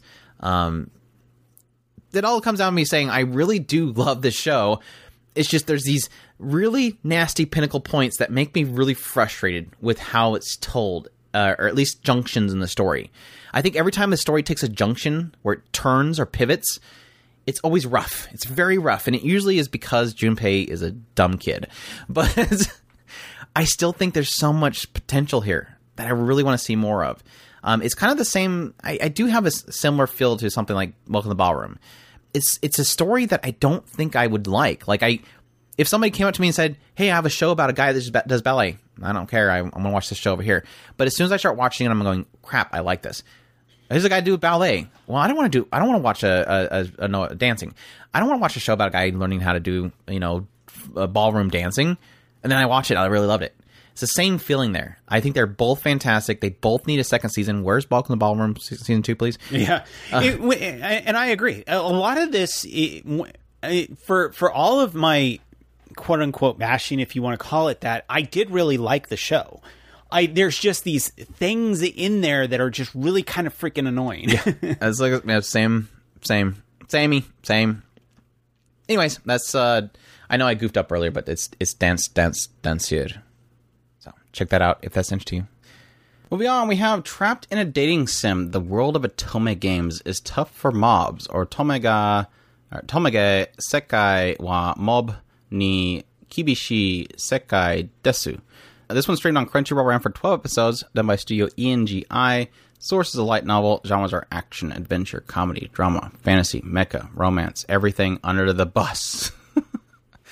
Uh, this one follows a guy that is in our current modern times, um, assuming Japan, yes, pretty much Japan. And at some point, his sister kind of forces him by blackmail to have to play an Otome game so that she can unlock the ending to it. She apparently probably already played it before, and so she wanted him to do it for her and get her the ending. Otherwise, she was going to reveal something to her, his, parents that she found. And so he does it pretty much pulls a couple of all nighters trying to get through the whole thing. Really hates it. Just hates the plot. It's like overblown. A lot of the fight scenes and stuff that you have to go through really dumb. Hates the characters because the princes are all pretty boys that are dumb, and he doesn't like the ditzy main character. All the stuff he hates about it, but he he gets through it, and then he decides that he's going to go get a drink or something from the convenience store and falls down some stairs and dies. Well, then he wakes up and well, he, he pretty much wakes up into the mind of it was like a ten year old or something like that. He he was reborn in another world, but it took a while before like his memories of his previous life kind of unlocked, and he realized that he'd been a isekai, and now he's in this other world, which he kind of figures out really quickly is the game that he played through. so he decides, you know, I'm just going to be a mob. I'm going to be like this this non played character, like this side character that doesn't affect the game um, and tries to just have a normal life. But unfortunately, he is the son of a a father who had some sort of uh, sort of marriage to some sort of noble lady that's like super uh, mean.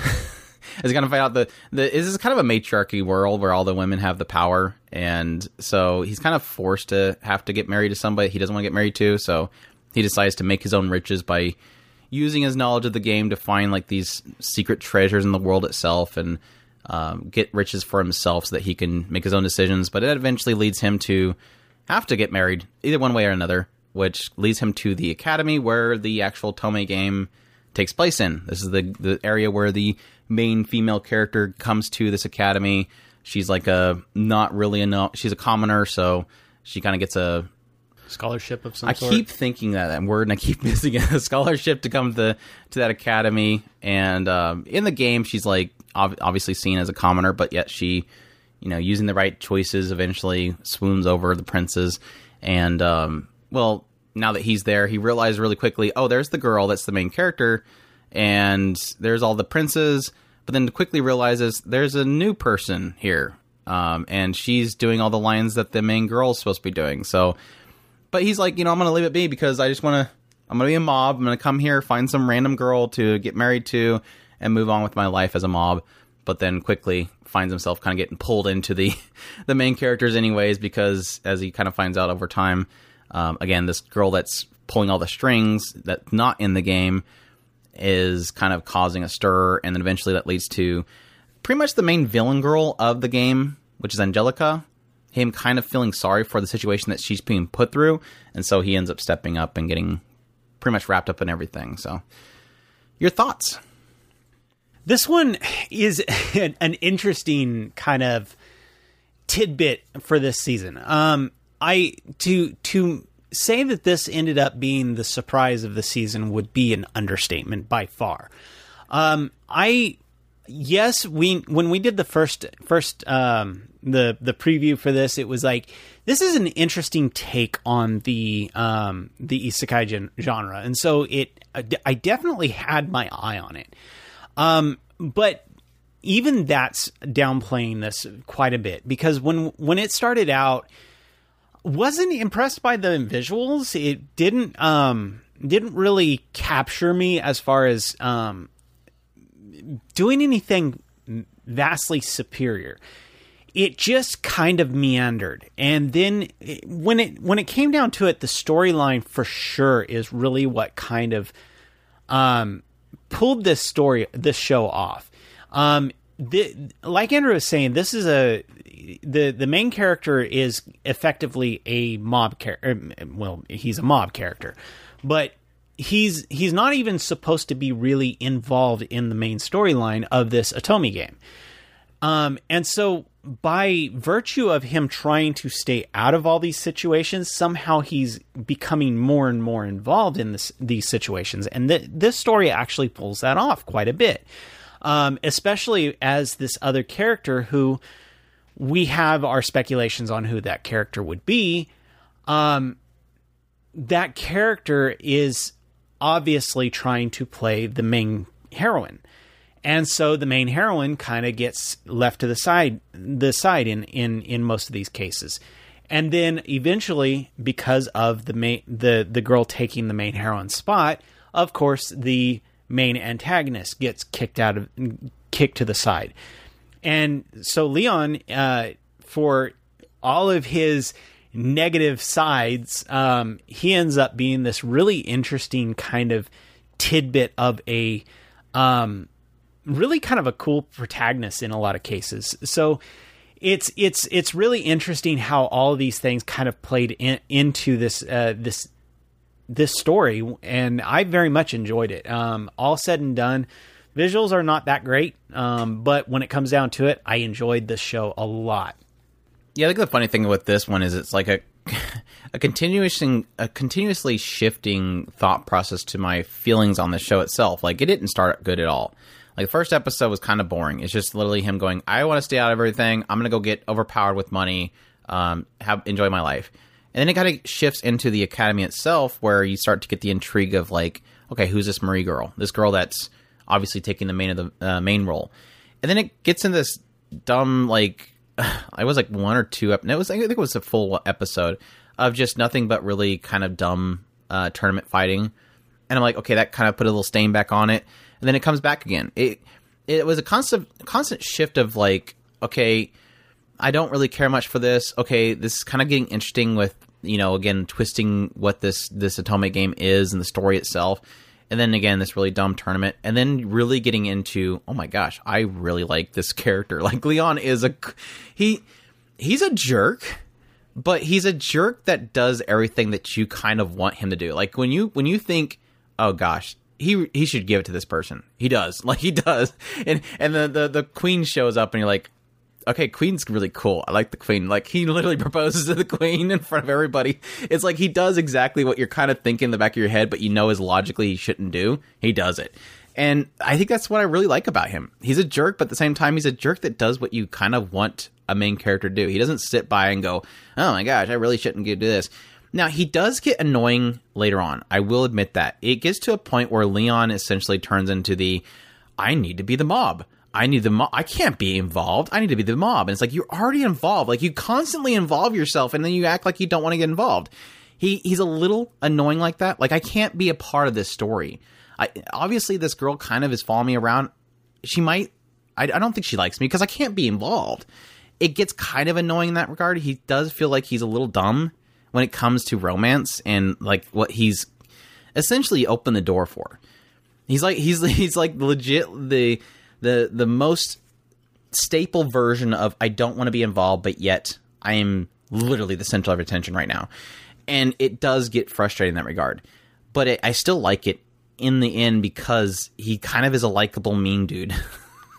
um, now, what I wasn't really expecting was how interesting, how what they did with Olivia and Angelica. Honestly, I, I really did feel like it kind of gives you a sense that they're just going to be kind of the two cute girls that get dragged along with his shenanigans, and they really were starting to do something very interesting with them.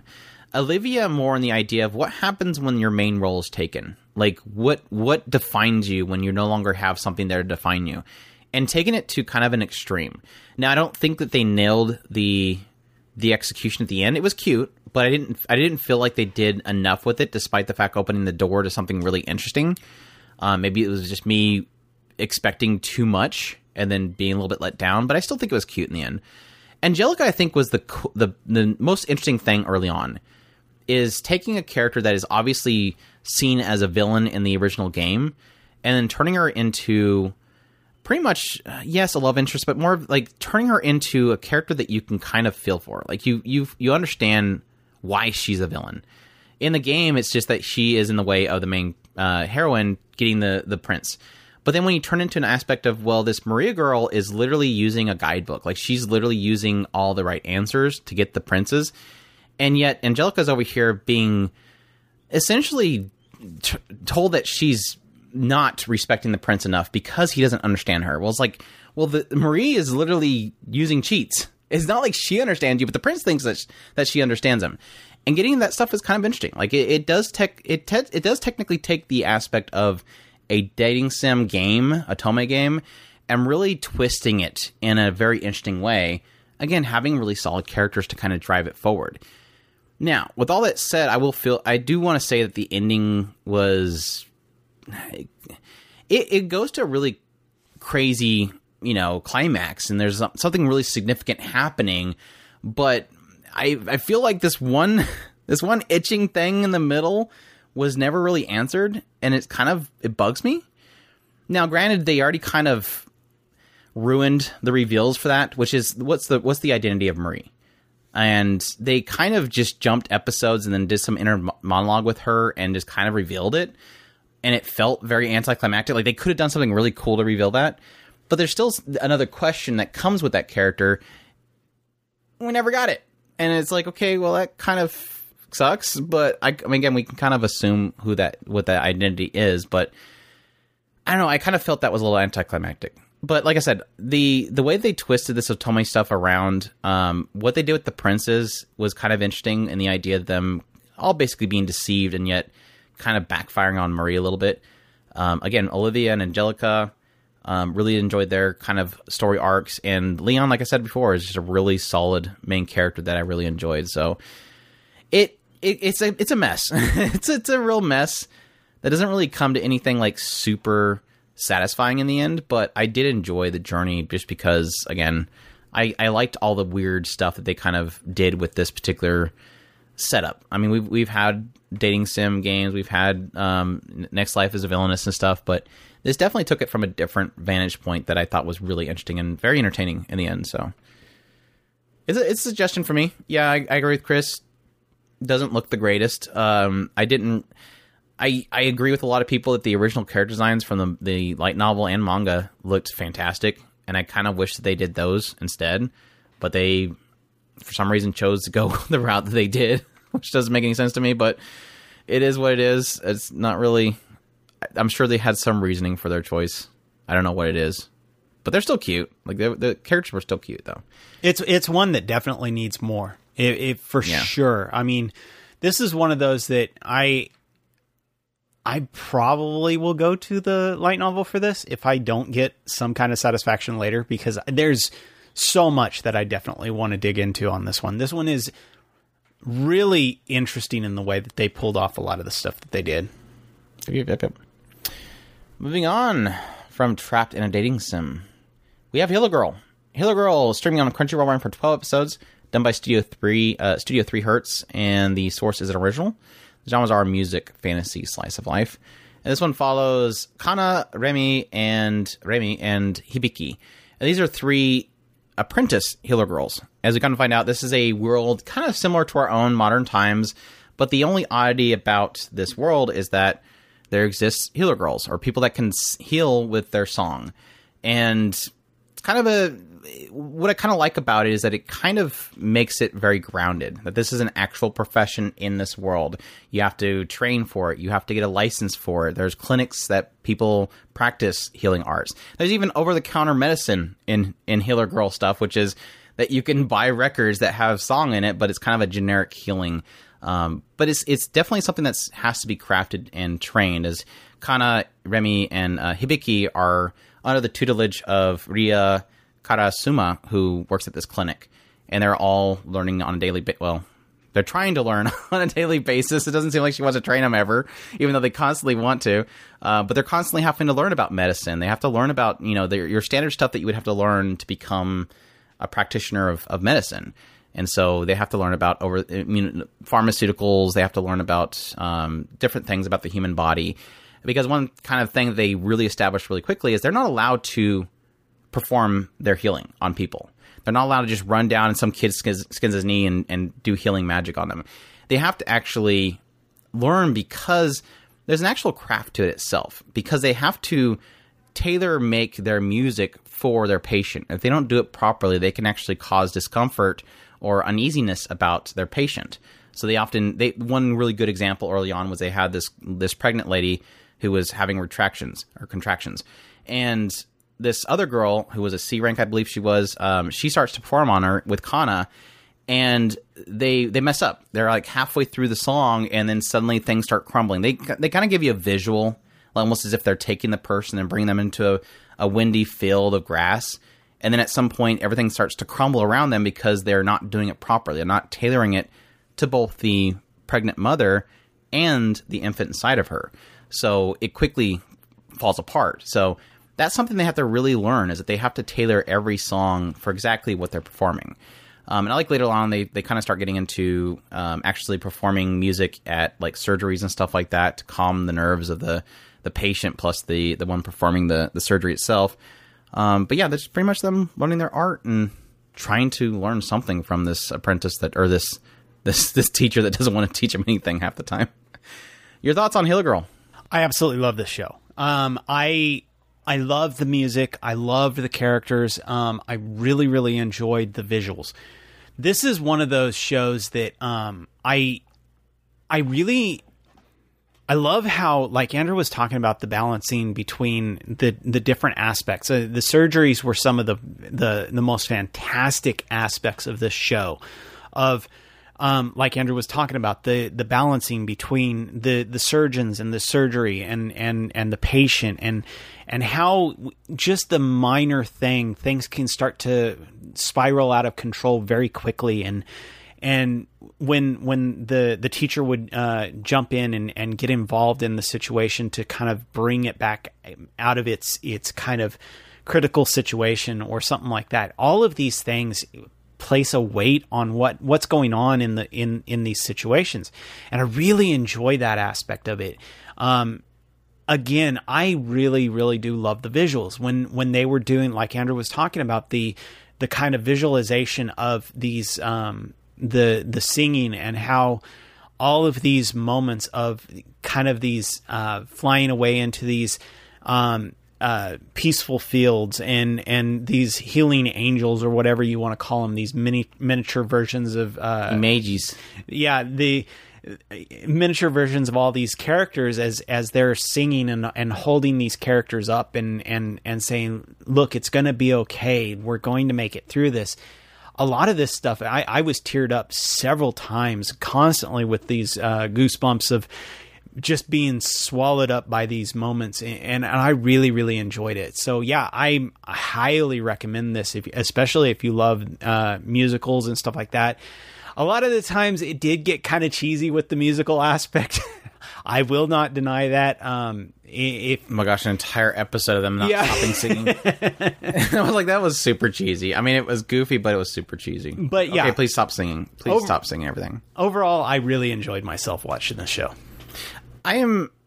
I started very hot on this show and had a very long lulling point of this show before it kind of finished. I. I think this is one of those shows where I, I love the concept behind it. I think it's an absolutely beautiful show. Studio Three Hertz did a fantastic job with per- uh, perspective shots, just animating the characters singing. Again, a lot of the performances when they're singing, uh, music, absolutely top notch. They have like every time the characters sing, they're really ramping up the instrumentals. They have like this whole orchestra in the background. And, the three the three seiyus or their their vocalists just did a fantastic job of performing these songs. Um, pretty much all in sync with each other. It just sounded so beautiful. Like if you're gonna have a show that's about girls healing with music, you kind of need to have really good music. So they pulled it off. Like these these girls did a fantastic job of performing their songs. And again, the instrumentals to back it up just made every single point they were actually singing just phenomenal. The problem that I had with the show is that I really loved how it opened up. I really love this idea of really solidifying that this is a profession. This is something that exists in our modern times. This is something that can go side and side. They kind of play a little joke on the idea. Er, they, they they kind of almost pegged it into the realm of something like a chiropractor, where like the the hospitals and stuff don't really acknowledge them as being actual you know professionals, and they kind of look down upon them a little bit.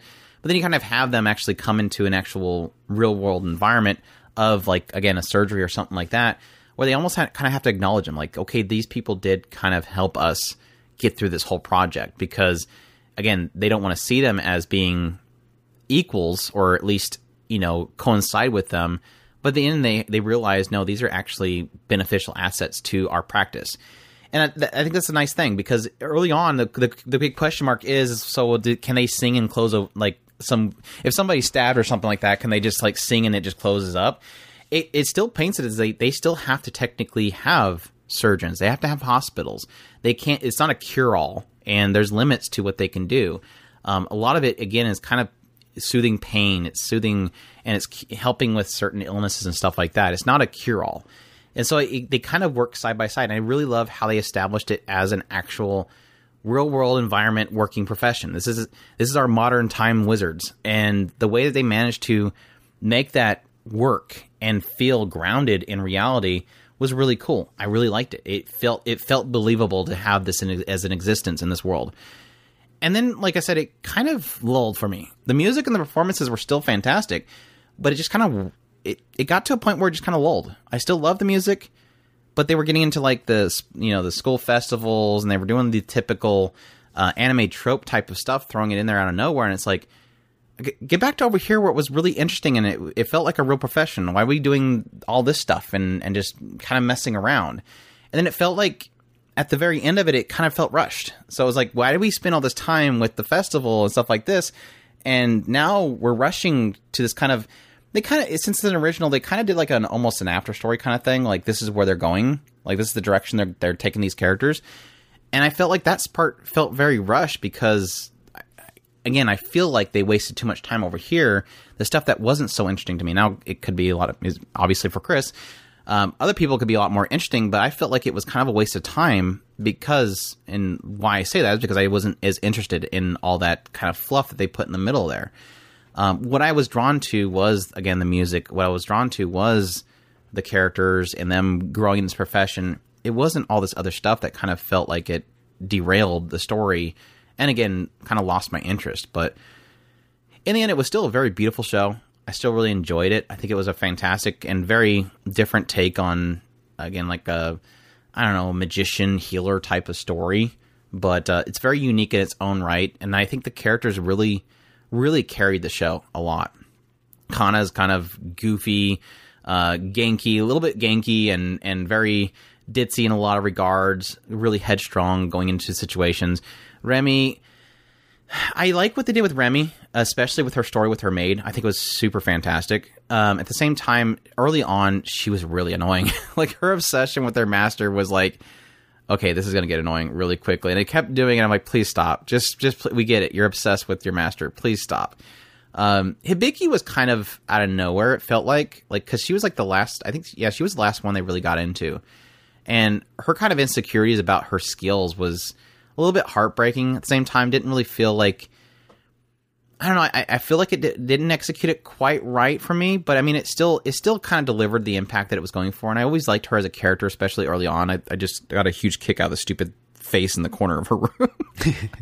I was actually surprised. out, and then later on she freaks out about it. I, I, b- to be honest, I was actually very surprised how they didn't like because if if you go in into it at face value, Kana is obviously the um, the one who's supposed to be the one that takes over and, and becomes the the prodigy out of the, Yeah, the she three of them. she had her image come out like right right right off the bat. Right, and it, and They're- and essentially, it, it, they seem to insinuate that the the more skilled you are, the more capable you are of bringing out what they call an image, which is like again, like Chris was mentioning, like these little chibi versions of you that come out, and they're it seems like they amplify what you're doing, and she showed that she's able to do that like really early on. So yeah, it kind of gives this idea that she's like a prodigy, like she's way too good for her own self. Right, a- and and so you would figure that the other two would kind of get put to the wayside pretty quickly, and and just become become more focused on Kana.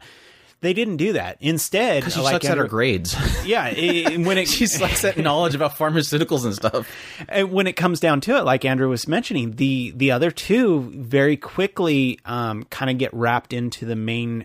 As a trio, these three are fantastic together. Each one of them has their own strength that they bring to the team, and eventually, they all at, at one point at, towards the end, they're they're all going, "No, I'm jealous of you. I'm jealous of you. I'm jealous of you."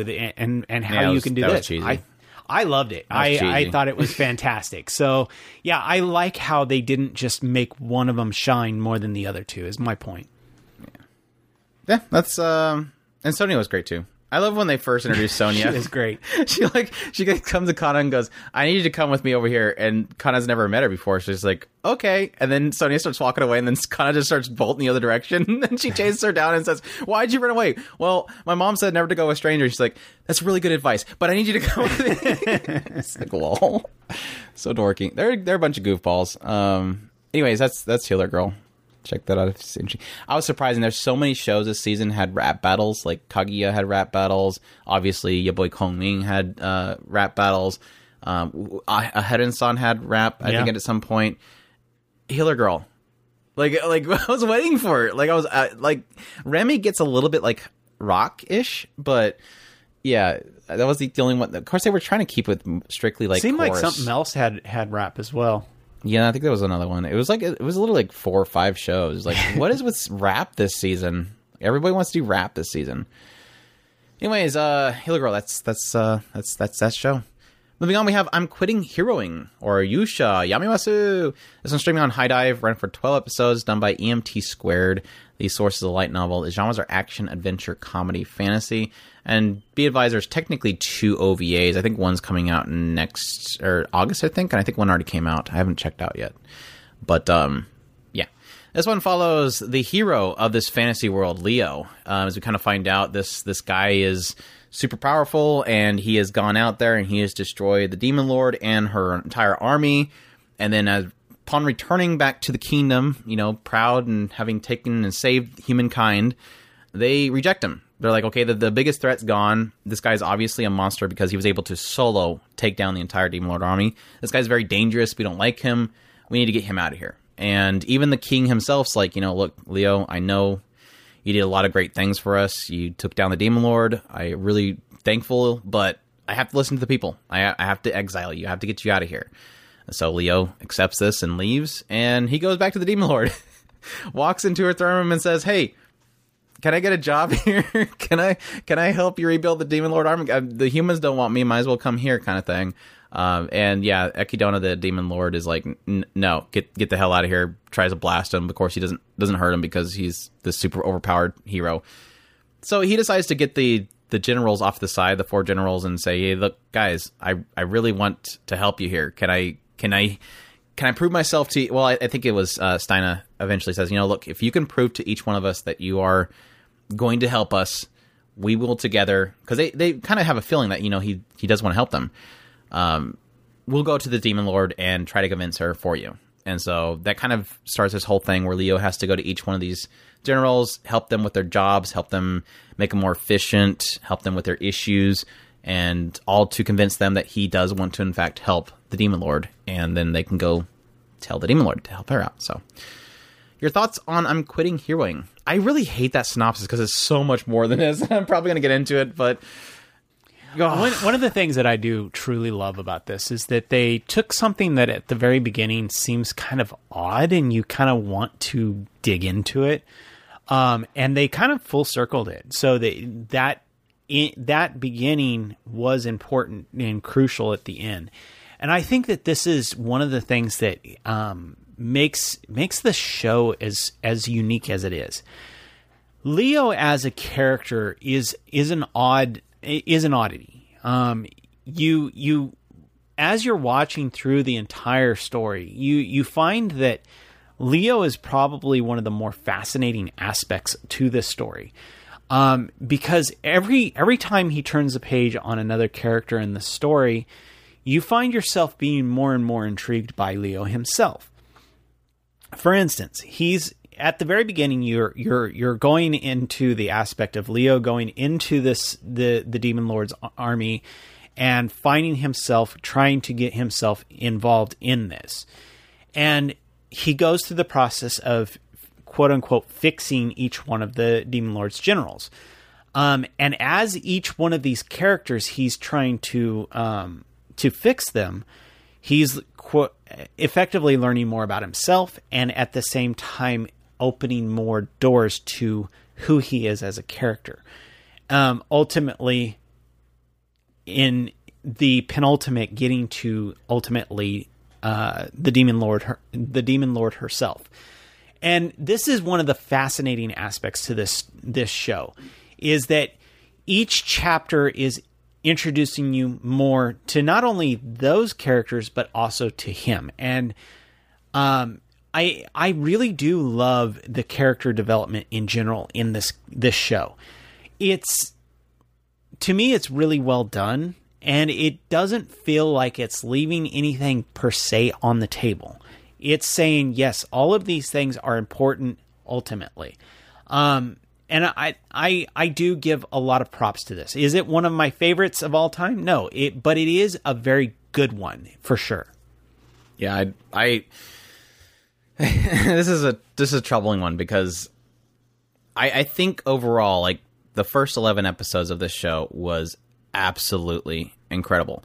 And it's funny because coming into the show is not really it's not like super hyper engaging. Like opening up the show, it's like okay, betrayed hero is betraying the the people because well they they kicked me out. I might as well join the bad guys. They might accept me.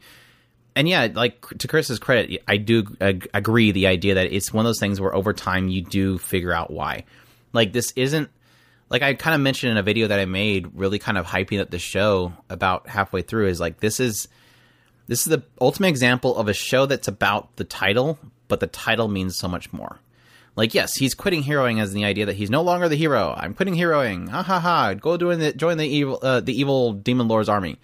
But then like it becomes like the the title becomes the hero itself. Like it becomes the character himself, Leo. And when you start to really dive in, it, starting off, it like feels like that. It feels like it's just okay. Hero leaves, joins the Demon Lord Army, gets harem. He's gonna get Echidna, and Lily is cute, and then you also have Steina, and then Edwald's got a cute daughter. He's gonna get a harem, right? No, it's it's not about that. It's like it's yes, it's about helping each one of these generals, and that, and that was fun. I mean, it technically has like an episode per general as they go through each one of them, and then it hits one particular general, and the door just flings right open, and I'm like, holy crap, what are they doing with Leo as a character? Like, it suddenly out of nowhere shifts, and I'm going oh my gosh, if they're gonna if they're doing this, this is crazy. Like it just out of is this kind of like the punchline issue. Like we we tell people all the time, punchline's fantastic. It's like, well, the it's it's just an ecchi show. Yeah, but just keep watching it. Like you, it, it opens up as an ecchi show, and it's dumb ecchi. And at some point, four or five, uh, six episodes in, it just flips it, and you're like, what is a show anymore? Like, what are we doing? And it's so fantastic how it flips it. This show does the same thing. At some point, it just flips it. The script just gets flipped, and suddenly it's like, what am I? What am I watching now? Like this is not what I came into the show expecting, and now suddenly I'm realizing this writer is really good at what they do, and they're really good at really taking a hero character, an overpowered main character, and really tearing him apart and doing something really incredible with it. And that's what really hooked me. Like I'm suddenly going this is easily going to be the greatest show of the season, possibly of the year. And I loved every minute of it, building up all the way up. So much tension they're building up with this character and doing. Again, they're they're essentially taking the concept of a hero and really dissecting it and making it into a mindset that is kind of toxic in itself. And then, like I said, it builds up and it builds up and it builds up. And people disagree with me.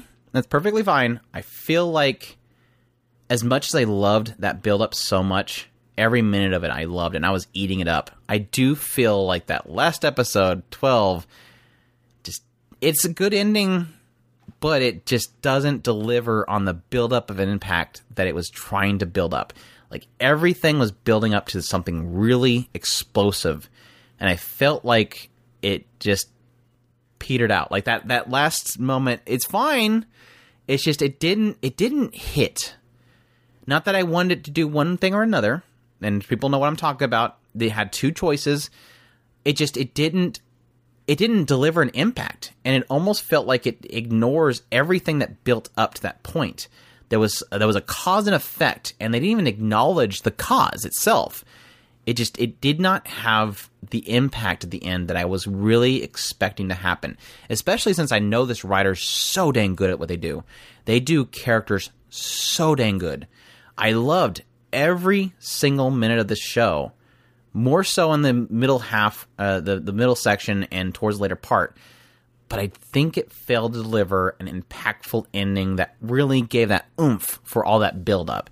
And that's really my that's my only that's my only down or my only dissatisfaction with the show. Other than that, I still think it's an incredible journey, and I really love what they did with Leo as a character. And it's some of the best overpowered main character writing I've ever seen.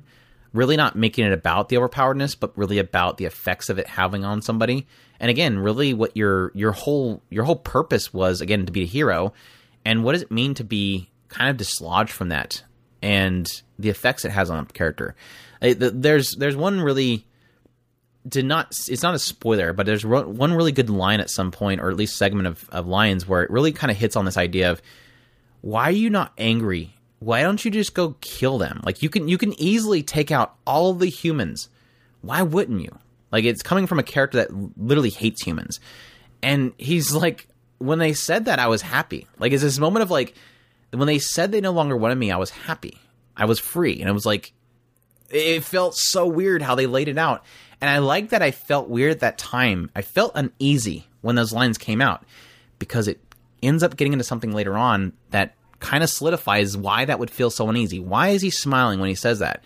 It's such good character writing. And again, aside from my dislike of the the the impact of the final uh, episode, again, some people disagree. Um, it's it was still a really great journey. I am very curious if they anime original the end. I there's I I do. I haven't kind seen of anybody say that it just that it went away from it. Really, so. I I'm very because I'm very curious because I do kind of agree that it didn't have the impact that I was kind of hoping for. I I don't think it was bad in any way. I I very much came away from this in uh, feeling complete in my journey. But when it comes down to it, I'm not, I'm not going to deny it didn't hit as much as I wanted it to. Yeah, like I said, it, it, it, there was two routes, and I, it's not that I wanted one or the other. Um, it's just it it didn't it didn't feel like oomph, like it didn't feel like all that build up was for something. Anyways, uh, that's I'm quitting heroing. Um, definitely a suggestion in the end. I, I, I really enjoyed it. So. Tomodachi Game is our next one, streaming on Crunchyroll. Remember for 12 episodes, done by Studio uh, Okuruto Noboru. And this one is uh, sources of manga. The genres are drama, mystery, psychological. And this one follows Yuichi, Shiho, Makoto, Yutoroi, and Tenji. And they are five friends. I can never say it right whenever I say it. They're five friends. Um, we're sp- they're friends. Um, they they're in the same class together, and they're friends. And at some point, the the class is kind of gathering funds to go on this big field trip, and Yuichi's like the poorest, so he has to go out and do like a bunch of work by himself to get all the money for it. And he he pulls it off. Everybody's got the money, everybody's happy, and then the money goes missing, and everybody's trying to suspect people, and then eventually two of the classmates, the the class pres and the vice pres, they they disappear. Um, everybody's suspecting them, and then at some point, everybody seems to get a letter sent to them to all meet each other at the school gates. And when they arrive there, everybody's like, "Hey, you sent me a letter. What'd you need? Uh, no, you sent me a letter." Uh, then they get attacked by some people and dragged off to what is called the Tomodachi game, where they're all in like this facility and they have to compete, prove that they're friends. Basically, they they they claim specifically if you're not true friends, if you don't trust your friends, you will fail this game. And it's just basically them going through game after game that really challenge their trust of each other and if they're really friends, all for the sake of debt. So they start off with this mindset that they all have this kind of combined debt that they they assume somebody somebody has to you know uh, at least authorize them to join the game. So one of them, one of the five friends, obviously pulled them all into this.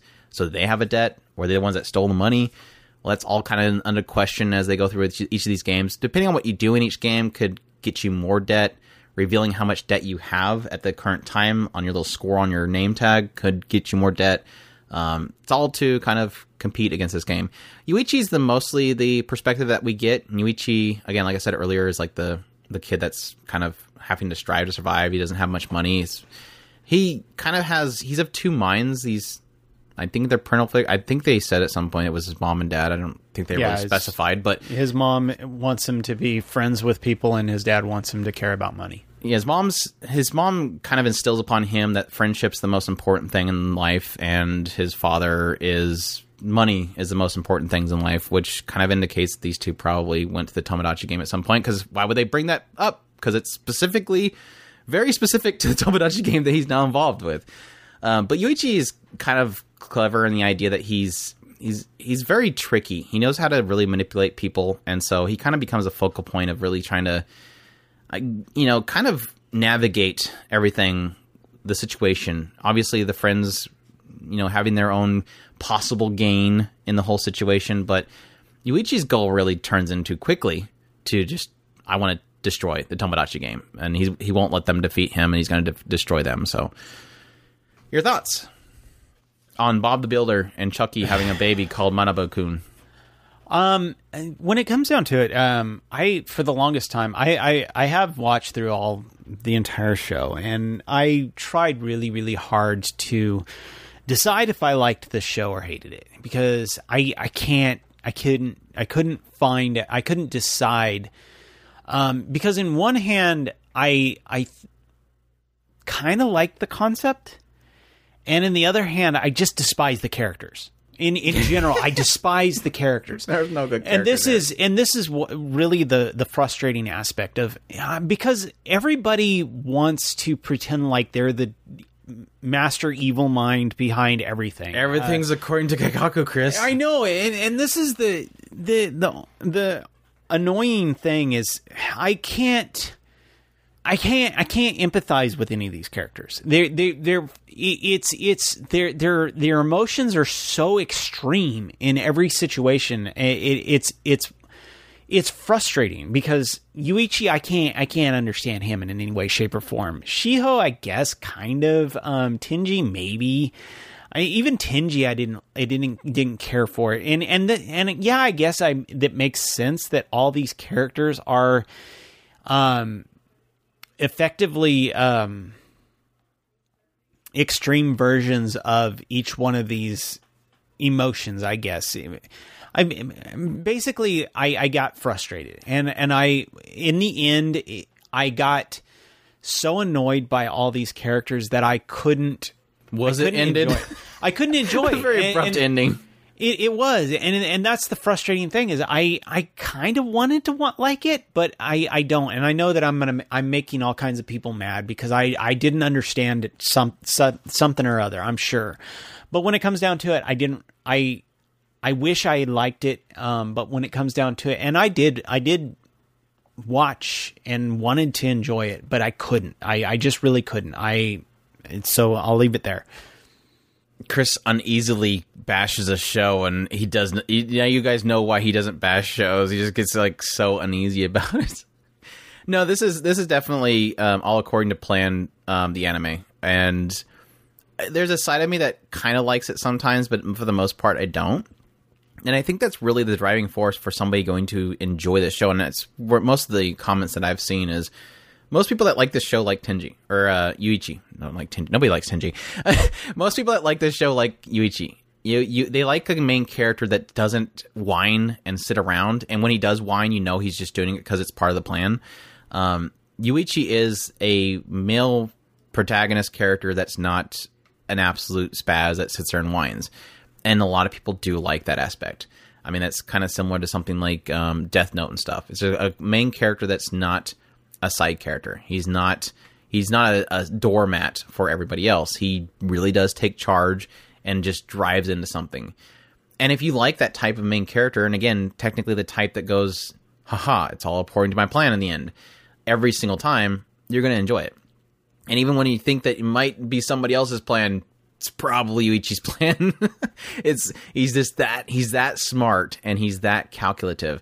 Um, and I think if you like that kind of style, especially in the realm of a quote unquote death game, and yes, it's, it's a death game, whether you like it or not, it's a death game because debt is death.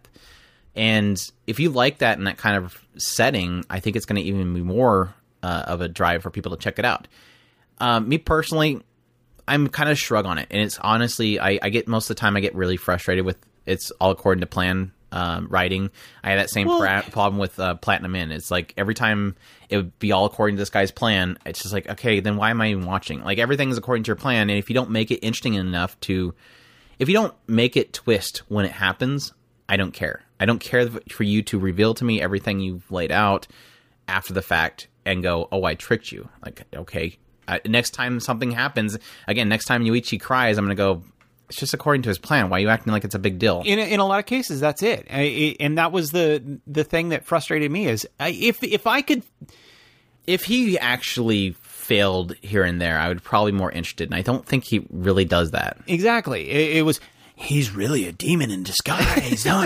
okay, yeah, but he's he's practically pulling these these things out of his hind end. I I mean, I would believe it if I could go through the process of the but no, it doesn't it just uh, well, I'm going to honey trap him. Okay, I got you. I, I understand the honey trap thing, but when it comes down to it, uh, really? I mean, come on, guys.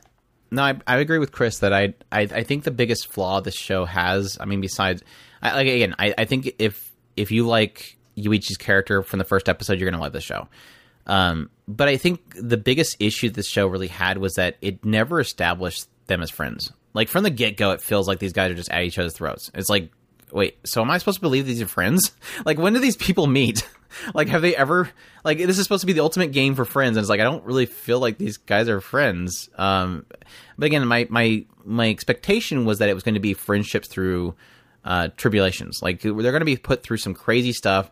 They're going to reveal all their cards. They're going to show how they really feel about each other, and that's going to make them even stronger friends. And I think if that's the ultimate goal of the manga, because obviously this is, keeps going, I think that will actually be really cool. That we're we would, as the viewer and as the reader, would learn more about these guys and have them become solidified as friends through the Tomodachi game, because it's obviously whoever's pulling the strings in the background for this Tomodachi game has a lot of power, and they're controlling um, a lot of organizations, including the police. So they can pretty much do whatever they want, and these kids are going to get dragged through it. And it gets deeper and deeper as it goes along, and much more threatening as it goes along that it could turn into something really good. I just think that for this first kind of segment, we haven't really gotten there with maybe with, one character. Um, other than that, I think everybody else is kind of, un, yeah, a little bit unlikable. There's no likable characters here. Um, everybody is, is is a facade of what they actually are, and for some reason, everybody's a mastermind in their own mind about how they're going to manipulate everybody else, even though they just joined this Tomodachi game. Um, and just had me the entire time expecting Yutori to be the one that's behind everything. You know, is you know she's behind everything. you know she's going to be Some- behind everything. In the end, Yutori is going to be behind everything because she's the only character that never like shows a derpy evil face, and she's the only one in the OPED that doesn't have an evil face. So you know she's a mastermind. Something fun to fun fun to consider that you'll probably, depending on if you feel like it's spoilery, you can yank it. But um, the group that uh, kidnapped a certain character towards the end, um, is pretending to be um, in involved in the Tomodachi game, but it Tomodachi game is a shadowy organization that nobody knows about. Right. that was stupid. All right. They were just they were doing their own Tomodachi game, which they're not. They don't like that. The, the Right, It's just really making the it- Tomodachi game to be out like a yes. It's a single. It's it's kind of like if somebody goes around acting like they're the yakuza. The yakuza are going to be really angry about that. Right, I agree, but nobody knows about this, and you're not supposed to talk to anybody about this organization that supposedly doesn't exist. But random gangsters on the m- middle of the street know about it. Well, they could have been involved in a game. they could have been in a game. But yeah, that's um that's Tomodachi game. That's um check that out if that sounds good to you. It was it was a good ride though. In, in the end, it was fine. I, I I just feel like the ending for sure is like super like, all right, to the next game. Bye everybody. it's like okay, that wasn't really that wasn't really satisfying ending at all. But uh, yeah, check that out if that's interesting to you. The Greatest Demon Lord is reborn as a typical nobody, the most misleading title ever. Uh, Shijo Saikyo no Daimao uh, Murabito uh, ni Tensei Suru. This one's streaming on Crunchyroll, ran for 12 episodes, done by Studio Silverlink and Blade. The source is a light novel. The genres are action and fantasy. This one follows Ard, and well, it follows uh, the demon lord of this world, and he's super powerful, and he leads this entire demon lord army. And at some point, it kind of shows how he's feeling secluded. Like nobody sees him as human anymore. They don't, you know, nobody's. He's not seen as a, a, a regular everybody. Like he's just he's secluded to being royalty basically, and so he feels very isolated. And at some point, kind of feeling like like he's lonely, he doesn't like this anymore. He decides to cast a spell to reborn himself. So he pretty much gets rid of himself and allows himself to be reborn in the future. And he wants to be reborn as, as a typical nobody, but yeah, it just so happens he is born under the like these two heroes, like this this mother and father that used to be like these big uh, special heroes and adventurers. So th- yeah, that didn't work out. But of course, he still has a lot of his power. He has his knowledge from his previous life, and it's kind of similar to um, um, the Demon Lord Academy, where it's like this idea that everything has been dumbed down. Like magic's been really dumbed down. Human and magic kind has been kind of dumbed down to the point where everybody's forgotten these old. Like he uses abilities, and everybody's like, "Oh, that's a secret." Uh, lost art, uh, lost, magic art, lost magic art, or something like that, and he's like, "Oh, that's just flight or something like that." Uh, so obviously, he's he's got to edge up to everything else because he knows about all this lost magic art. Um, but yeah, quickly wants to meet friends, but he's terrible at it because he's always been isolated as the demon lord for so long that he doesn't know how to meet people. He's always like expecting people to come to him to to seek an audience. so him trying to meet people is really terrible. Eventually, uh, knowing that his parents knew the mayor of the town, Weiss, uh, figures you know I should be able to be friends with his daughter, uh, Irina.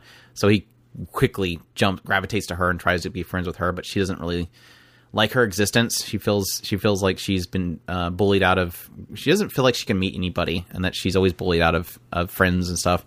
Um, eventually, he ends up going to this academy together with her and meets Ginny, who's this like succubus servant girl that gets beat around and teaches them how to use magic and yeah, tries to hide the fact that he was past demon lord because oh, it just so happens uh, one of his old generals works as a teacher here, um, and then it gets crazier later on, weird stuff later on. but yeah, your thoughts? You, do you need to ask when you talked about the, the it gets weird later on? It, it, that that probably is what destroyed it for me. I don't know. Um, I, I was I was I was very mixed with the later part. I was okay with it per se. Um, it was doing fine. I it it it just kind of a silly kind of build a build your harem. Um, kind of feels uh like it wants to have fun and have at the same time, you know, kind of a semi serious uh, storyline. And I I thought it was doing fine, and then time. And not i i kind of like that they they got into some of the background story through this this thing that they were doing towards the end but at the same time it really got frustrating especially when they introduced a the antagonist of the quote unquote time leap that they were doing. And i got really really frustrated in that. And i it maybe that's what kind of checked me out uh, because I don't I think it was they fine. It was just kind of boring. to me it didn't work. And i i got really kind of frustrated with it. And it didn't it didn't add anything to the story as a whole. Um like i said i did like the fact that they kind of were introducing some of the characters that they kept talking about um and getting into those characters was fine. But when it comes down to it i was more frustrated by it didn't feel like it was doing anything except for arguing about an, an ultimate consequence. And it got really frustrating to me and i kind of ended up more on the i didn't much care for it in the end I I enjoy any scene with Ginny in it. That's it. no, I, I like Sylphie too. Sylph- Sylphie was great too. When they finally introduced Sylphie, that was that was funny because she keeps getting tripped up by Irina. Uh, like, because she sees somebody else in Irina, so every time Irina says something like you know bad or something like that, she suddenly just cripples. Um, so that was super cute. I, I, this is kind of one of those shows where it kind of opens up. Ard's kind of unbearable. Like he's he's he's stupid, uh, unable to socialize with people. Like he's he's super bad at socializing. And again, obviously, or, according to the story, is because he was a demon lord for so long that he forgot how to socialize with normal people because everybody did not want to socialize with him normally. Um, so he's he's he's super stupid at the very beginning, and I, I, I appreciate the fact that at some point they kind of time jump and get away from that. Like he he does learn how to communicate with people, um, although he j- he does kind of see things differently than most people. Still, even even at that point, he just he at least can talk to people. Um, and I liked him pulling in Ginny, and it was it was feeling like it was going to be just a standard overpowered main character reborn uh, which is kind of with, with isekai is kind of the booming trend right now is the reborn self. Um, you know strongest sage with the weakest crest and and um, the the demon lord uh, demon lord academy one. It, it seems like that's like the new trend right now along with isekais is not to be transported into another world but just to be reborn in, in the same world but a little bit more powerful and it felt like I was going to go in the standard fare with that, with the little harem. And I, I like I said, I, I got a kick out of Inanna.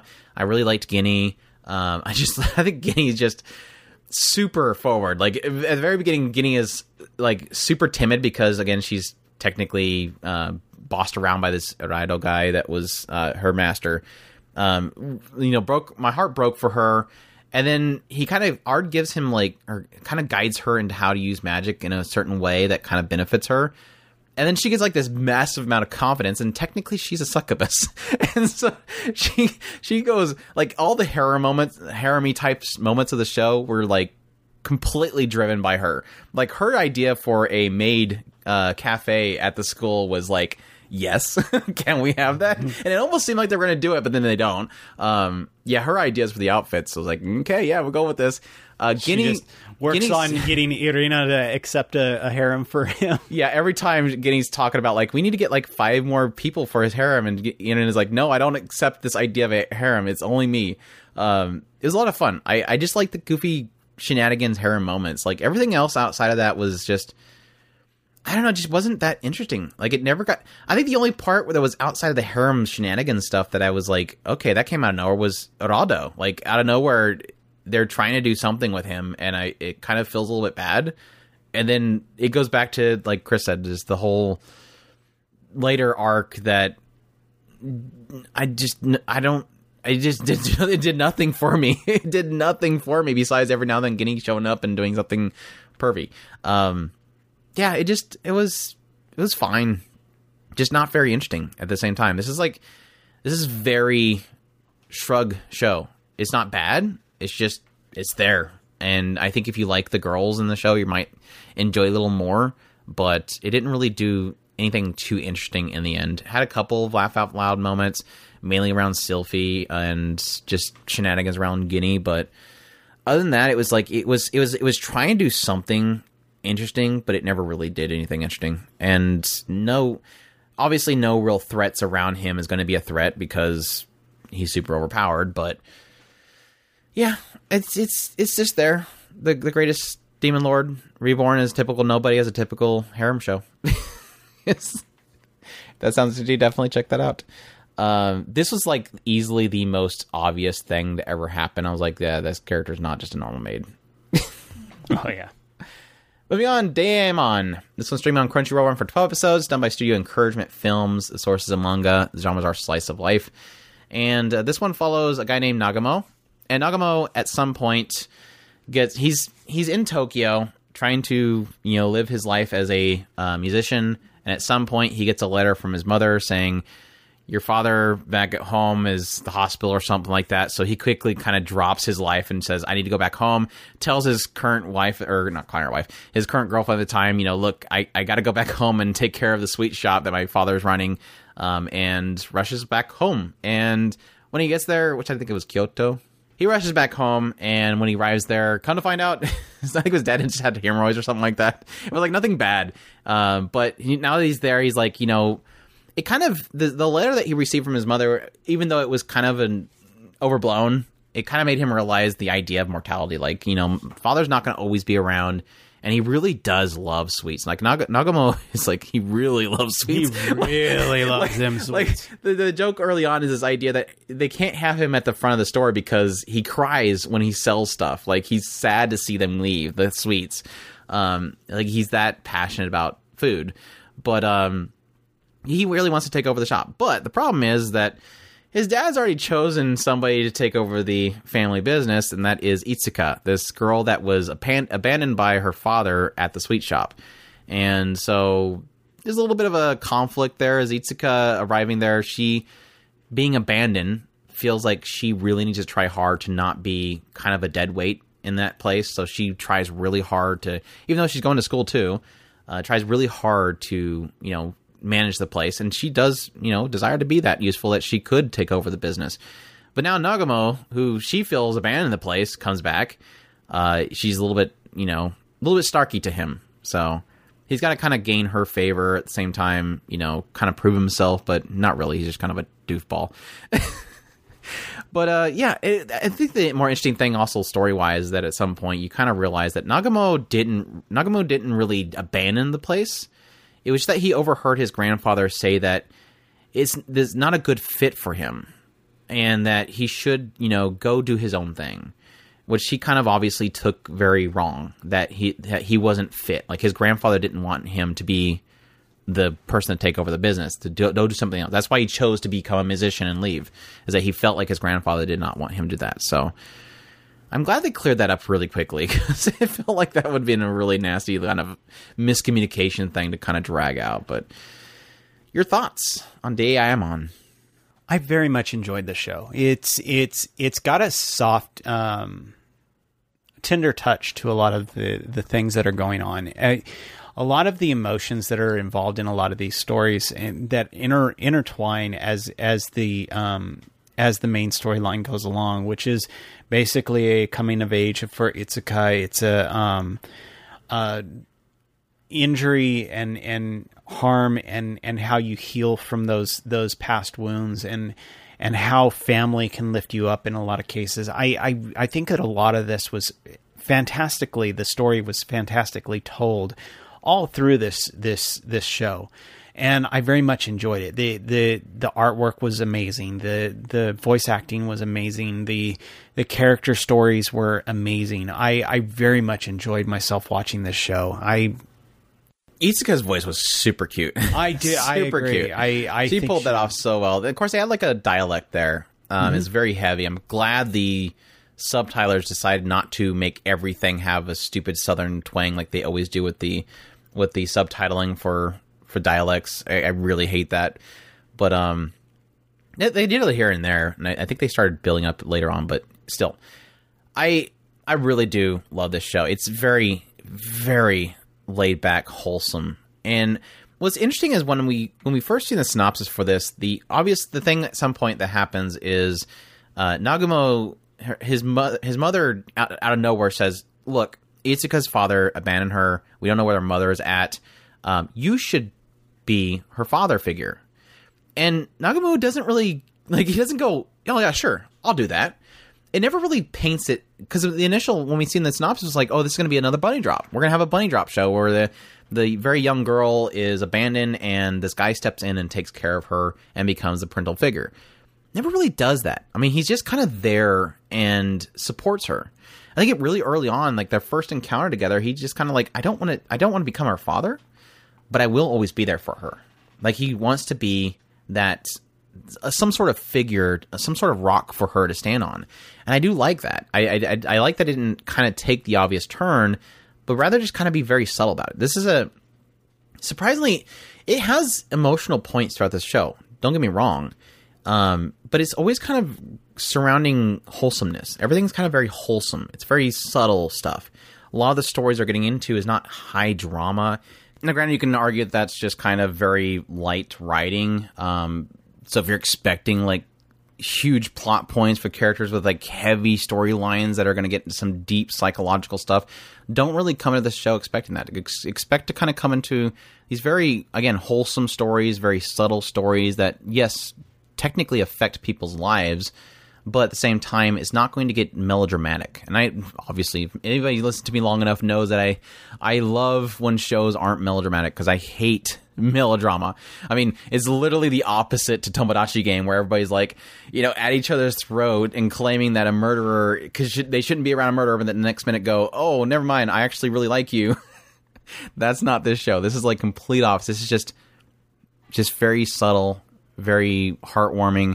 Uh, I, I think like the best example I can give for anybody that watched Flying Witch very it feels very like that. Very just laid back relax enjoy your time. Every now and then have these little heartwarming moments where yes this daughter thinks that her mom's always making fun of her and then realizing no she actually likes that about you. She likes this the face you give.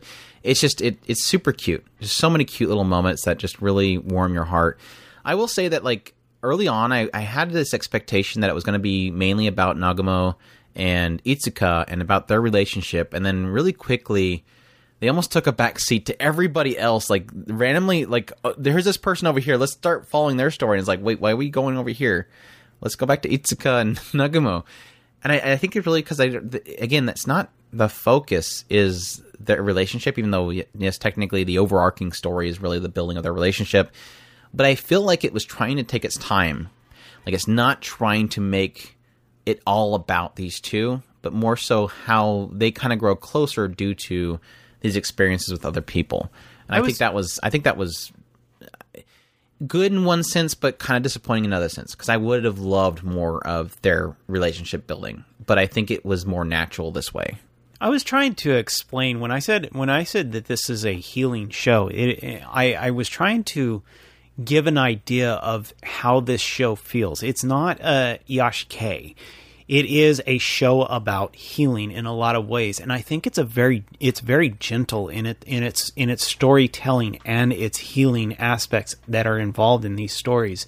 Each story being something that is kind of a um, it's a character drama moment, but it's not a like Andrew said, it's not melodrama. It's it's something that is important to it's this not particular life or character. death. Yeah, it's it's something that's important to this character, this one particular character or that particular character, but at the same time, it's not something that's um, monumental, you know, state secret type thing. It's something that's important to that character, and it's very gentle in the way that it handles that that particular story. Yeah, it, it, it sucks to say because I know that there's I know that there's a lot of people out there that they like simplicity, and I think there's other people out there that don't like simplicity. Like, unless there's something really grabbing them, they're going to be upset about it, and they're going to feel let down. So I, I, think I'm just trying to gauge that that difference there is is to, to not ha- expect crazy drama points, to expect that these are it's a simpler life, simpler. It's technically a simpler town. Like they're he's going from like big city back to his hometown things are a lot more simpler there, and everybody's a lot more laid back, and so things are a lot more chill. And I think it's kind of portrays that very well. A lot of the characters are kind of just trying to chill and relax. For instance, Nagumo loses his chestnut he- headpiece, He's just a And this dork. is- Let's just let's we didn't. We, neither one of us has talked about this. I kind of said it at some point, but let's address the fact that Nagumo Well, is a dork. He's he an absolute dork, and I think that's what's so lovable about him. And I think that's what eventually kind of breaks Itsuka end. It's like this guy's a dork. This guy's a baka. And he loses his his chestnut and chestnut headpiece, and it's important to him. And it, when it comes down to it, it's not like This comes down to like a the world, multiple but- district search party going on. yeah, it, and and it does it does have a heartwarming story behind why he likes the chestnuts. But when it comes down to it, he's a like Andrew said, he's a dork, and the chestnut is important to him. And it's it's it's things like that that is gentle in its way, its storytelling, and that's I think is an excellent example of not everything is like that. There's other things that are that are kind of drama points. This is just a good example of why it's it's important to him. Not everybody else will see it the same way, and Itsuka just so happens to be the one that solves that problem for him, and it and it was very sweet in the way it does that, and I loved it. I did like the fact that Itsuka, especially early on, it really does feel like they were going to go in a, a route with her in the idea of, you know, this is this is technically a kid, this is a child, and yet she feels like the necessity to not be a burden, so she has to, she overworks herself and not she doesn't really get to enjoy her childhood. I really thought they were going to get more into that, um, but I, they, I, again, I think it's kind of one of those aspects similar to uh, Kisachi's story and the idea that she's over she's over serious about what she's doing, and then I think everybody around them kind of have to make them realize, you know, just chill, relax. that's not what this is about. Like relax and just enjoy what you're doing. And I think that's kind of a reminder to them and technically those around them that it, it's again simpler life, simpler times. relax kind of thing. Which again is to the credit of what they're going for here, which again is more wholesome and relaxation, which I, I think it really pulled it off, despite Nagumo being an absolute dork. Did I mention that he's a dork? He's a dork. It, it's a lovable dork. We like him. and Itsuka eventually realizes even- yeah, even even the one who fights fights it the hardest is the one that. Uh, I think that's what she him. needed. I think that's what Yeah. she needed because like, everybody else around her is either super serious about their work or you know dedicated to that work. And again, I think she kind of it Well, doesn't really outright they- say it, but Itsuka really does, you know, copy that in that she works really hard and doesn't enjoy life. And I think Well- coming back kind of reinterjects that into her that she should enjoy life. Exactly. Eh, They they both in in a in a in a strange way they both needed each other. It- Itsuka gave him the motivation to be more serious, and Nagumo gave her the the motivation to let go and be enjoy life. And so I think both of them were absolutely crucial for each other. There you go. That's Deaimon. Check definitely check that out. I would love another season. Absolutely. Um, felt very good um, at the end, but would love more. So, last one we have is RPG Real Estate. This one is RPG Fudon Furusan. This one is streaming on Crunchyroll for 12 episodes, done by Studio Doga Kobo. The source is a manga, and the genres are comedy, fantasy. And this one takes place in a fantasy setting, like you you'd believe. Um, the Demon Lord was defeated, and everybody still has to live on. So, one thing that most people need, obviously, is a place to stay. Whereas, you know, most adventurers go to inns and stuff. Most people actually need to settle down, so there needs to be a real estate company that will actually accommodate those folks. And so we follow one such place. Uh, we have uh, Rufuri, Rufuria, uh, Rakira, and Fa work at this one real estate place. And this girl named Kotone is now moving to this town and is actually getting a job to work at this place. Well, first she walks in and they think that she's looking for a place, so they help her find a place. And then she goes, "Oh yeah, by the way, I'm also working here." so uh, she kind of learns the ropes from everybody and helps different creatures, people, adventurers, such and such find places to live, including even the place where the demon lord's like headquarters was at. They actually turn into amusement park and places to stay, which is interesting. But your thoughts? Oh, um, It got real dark, Chris. Yes, are you gonna are you, are you gonna bash the show because it got super dark? no, not really. I, Nobody it- believed it. Come on.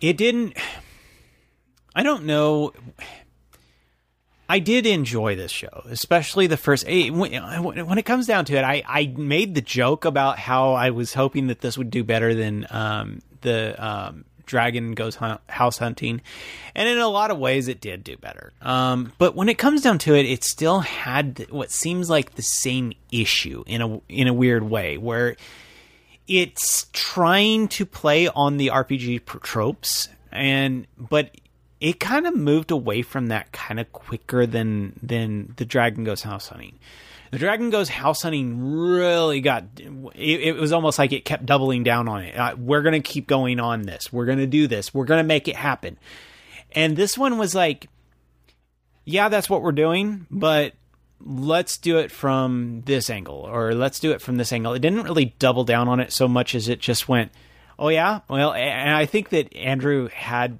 had it nailed on the head when he said, um, "Is this uh, is the order goes uh, uh, is the order a rabbit uh, in in RPG real estate uh, side?" It really was. It it was the girl, cute girls doing cute things, and it just so happens to be a real estate uh, for fantasy setting. And that's really what it ended up being. And, and in a lot of cases, that's what I really enjoyed about it until it got dark. And then I went, I'm never watching this show ever again. No, it, it, it, it did fine. Um, when it, when it started going to the dark side, it was, okay, I see what you're doing. Okay. It, it just was Technically, a, the OP kind of flags it. yeah. The OP has like cute little fa covered in blood. It's like, what are we doing? Yeah, it, it, it really kind of made the world story. It dragged the world story and explained one of the question characters, and it kind of dug into that. And that's really what they were kind of going for. And I, and I see what they were doing. So, do I want to see more? Yeah, I would love to see it. If if they can kind of stay on the more lighter side and just have that as the darkest that they ever go, because I really don't want to see these girls cry. So yeah, Yeah, I I don't really have too much to say on the show. I like I said, I I think the joke is there that it's pretty much very feely like Izzy order rabbit early on, but instead they're doing instead of pouring tea and stuff, they're taking people out to places to look at. And yeah, I I, I think I, I agree with Chris in that it's it's pretty much hitting on all the RPG tropes as usual. You know, you can go live here for really cheap, but you have to be okay with adventurers coming in and tear, tearing through all your stuff. yes, we got that joke. Um, it kind of does all those and kind of gets through all of them. And I think at some point it kind of just starts to do its own thing where it goes, okay, well, let's just have, you know, different personal stories of different people that are looking for specific places. And that's our whole point. They have to figure out what what makes their their client tick and really find a place that fits them. So yeah, I need a place to live with my huge gigantic flying unicorn thing. Well, everything's super expensive that has space for that thing in town. So we have to figure something out that works for them. Okay, so obviously this right here makes perfect sense. Let's do this instead. Um, that's kind of what it's going for, and it's just very shrug stories for me. Most of the time, it's just really kind of my driving force was just cute girls doing cute things, plus ecchi. This is like this isn't like Izzy or Rabbit where it's very tame, um, cutesy girls. This is kind of Izzy or Rabbit. Yes, technically Izzy or Rabbit had characters and undies every now and then, but this one kind of just goes a little bit further. It gets every episode has to have some like super. We we know what they're doing here. We know exactly what they're selling right here. Um, it gets risky and ecchi um, a lot. So if you're looking for something that's more in that risky area with cute girls doing cute things, this is what it kind of delivers. Um, other than that, those those moments are about the only thing that was really entertaining about the show because everything outside of that was just very, very basic stuff here.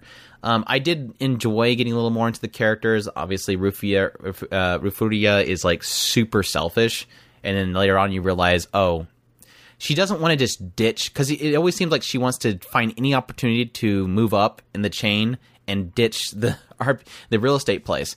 Um, but then you kind of find out why what's her driving force, and it's like, oh, okay, cute. That's all. She could have said that earlier. Uh, Rocky Dodge is literally the warrior reject. Um, there's no more war, so and she's a family of warriors. So what is she gonna do? Kind of thing. Um, Fa is just adorable. Fa is just super adorable. Runs around being Fa.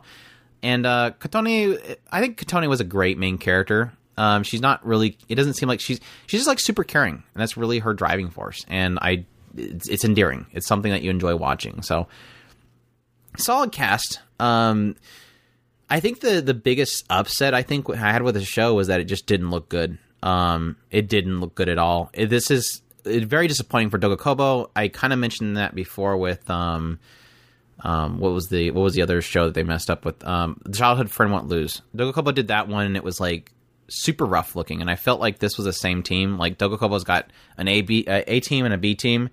This is the B team. it didn't look good. Um, I joked early on in our first impressions, they had like this one scene where it seemed like Rakira's eyes were running away from her nose. Um, it's just, I don't know. It, it's not terrible, but at the same time, had some really rough shots. And that was a little bit disappointing because, as I always say, the best thing to have with the cute girls doing cute things is cute girls. And when their eyes are running away from their nose, they're not so cute. they're they're kind of cute, but they're not as cute as they could be. You're worried for them instead of going oh, you're going oh, don't do that. Um, so yeah, that's um, that's RPG real estate. Cute girls doing cute things with some uh, a good focus on ecchi and um, shenanigans. And Foz is adorable.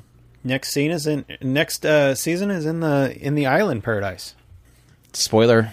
Thanks, Chris. Right. Thanks for spoiling everything, Chris. Is there anything else you want to reveal about the whole show before? Yeah, how about I reveal the secret of the song? Who is Fa? Because we totally didn't see that coming. Um. Anyways, that's that's it for our first part of our spring 2020, spring 2022 reviews. I don't know why I'm tripping up on that. Uh, so next week we are expecting to do at least Spriggan, Skeleton Knight, Heroine Run the Show, Miss Shachiku, Date A Live, Season 4. Um, Love After World Domination, question mark? Yeah. Oh yeah, that's Absolutely. for sure. Chris is watching that show. I think Chris is the only person that loves that show. um, I know there's other people that do. Uh, Q, did- Probably not. Probably not. I I think we're both in the same boat. We really want to watch it, but we don't think it's going to happen. Um, Spy X Family. I'm sorry, Spy Family. Can't say X. Uh, don't hurt me, my healer. Birdie Wing. Absolutely. There you go. Birdie Wing's coming. Uh, Kaginado season two. Uh, the, the, the Rising of the Shield Hero second season. I guess we'll talk about that. Uh, Dawn of the Witch. Demon Girl Next Door. Kaguya-sama Love is War. Ultra Romantic. Konichi Sabaki, I think he's trying to watch the um, Komi-san Can't Communicate, yeah. but I don't know when that's I'm supposed about- to end. I'm just over halfway through. Is it supposed to end? I don't know. Nobody knows when it's ending. We'll see. Um, and I think that's it. Um, I guess life hack of Kawashiri. I don't know if one of us will watch that. Oh, Onipan as well. you- if you're gonna no, watch it, Onipan's you going watch another it. season. That's right. So If you're gonna watch it, watch it. Uh, otherwise, just just to say no. you sneeze and it finishes. I don't know. It, it, it's literally going to take two seconds to watch that show. Yeah, Onipan, uh, um, Awashi, uh, a couple cuckoos, and Summertime Rendering will go another season. So we'll talk a little bit about them and give our thoughts on them so far. I would, I'd love to talk. uh, Any chance I can talk about Summertime Rendering, I'm going to do it. So we'll see. We'll see. But anyways, I hope you guys enjoyed this episode. So next week's probably going to be longer. So next week's probably gonna be longer.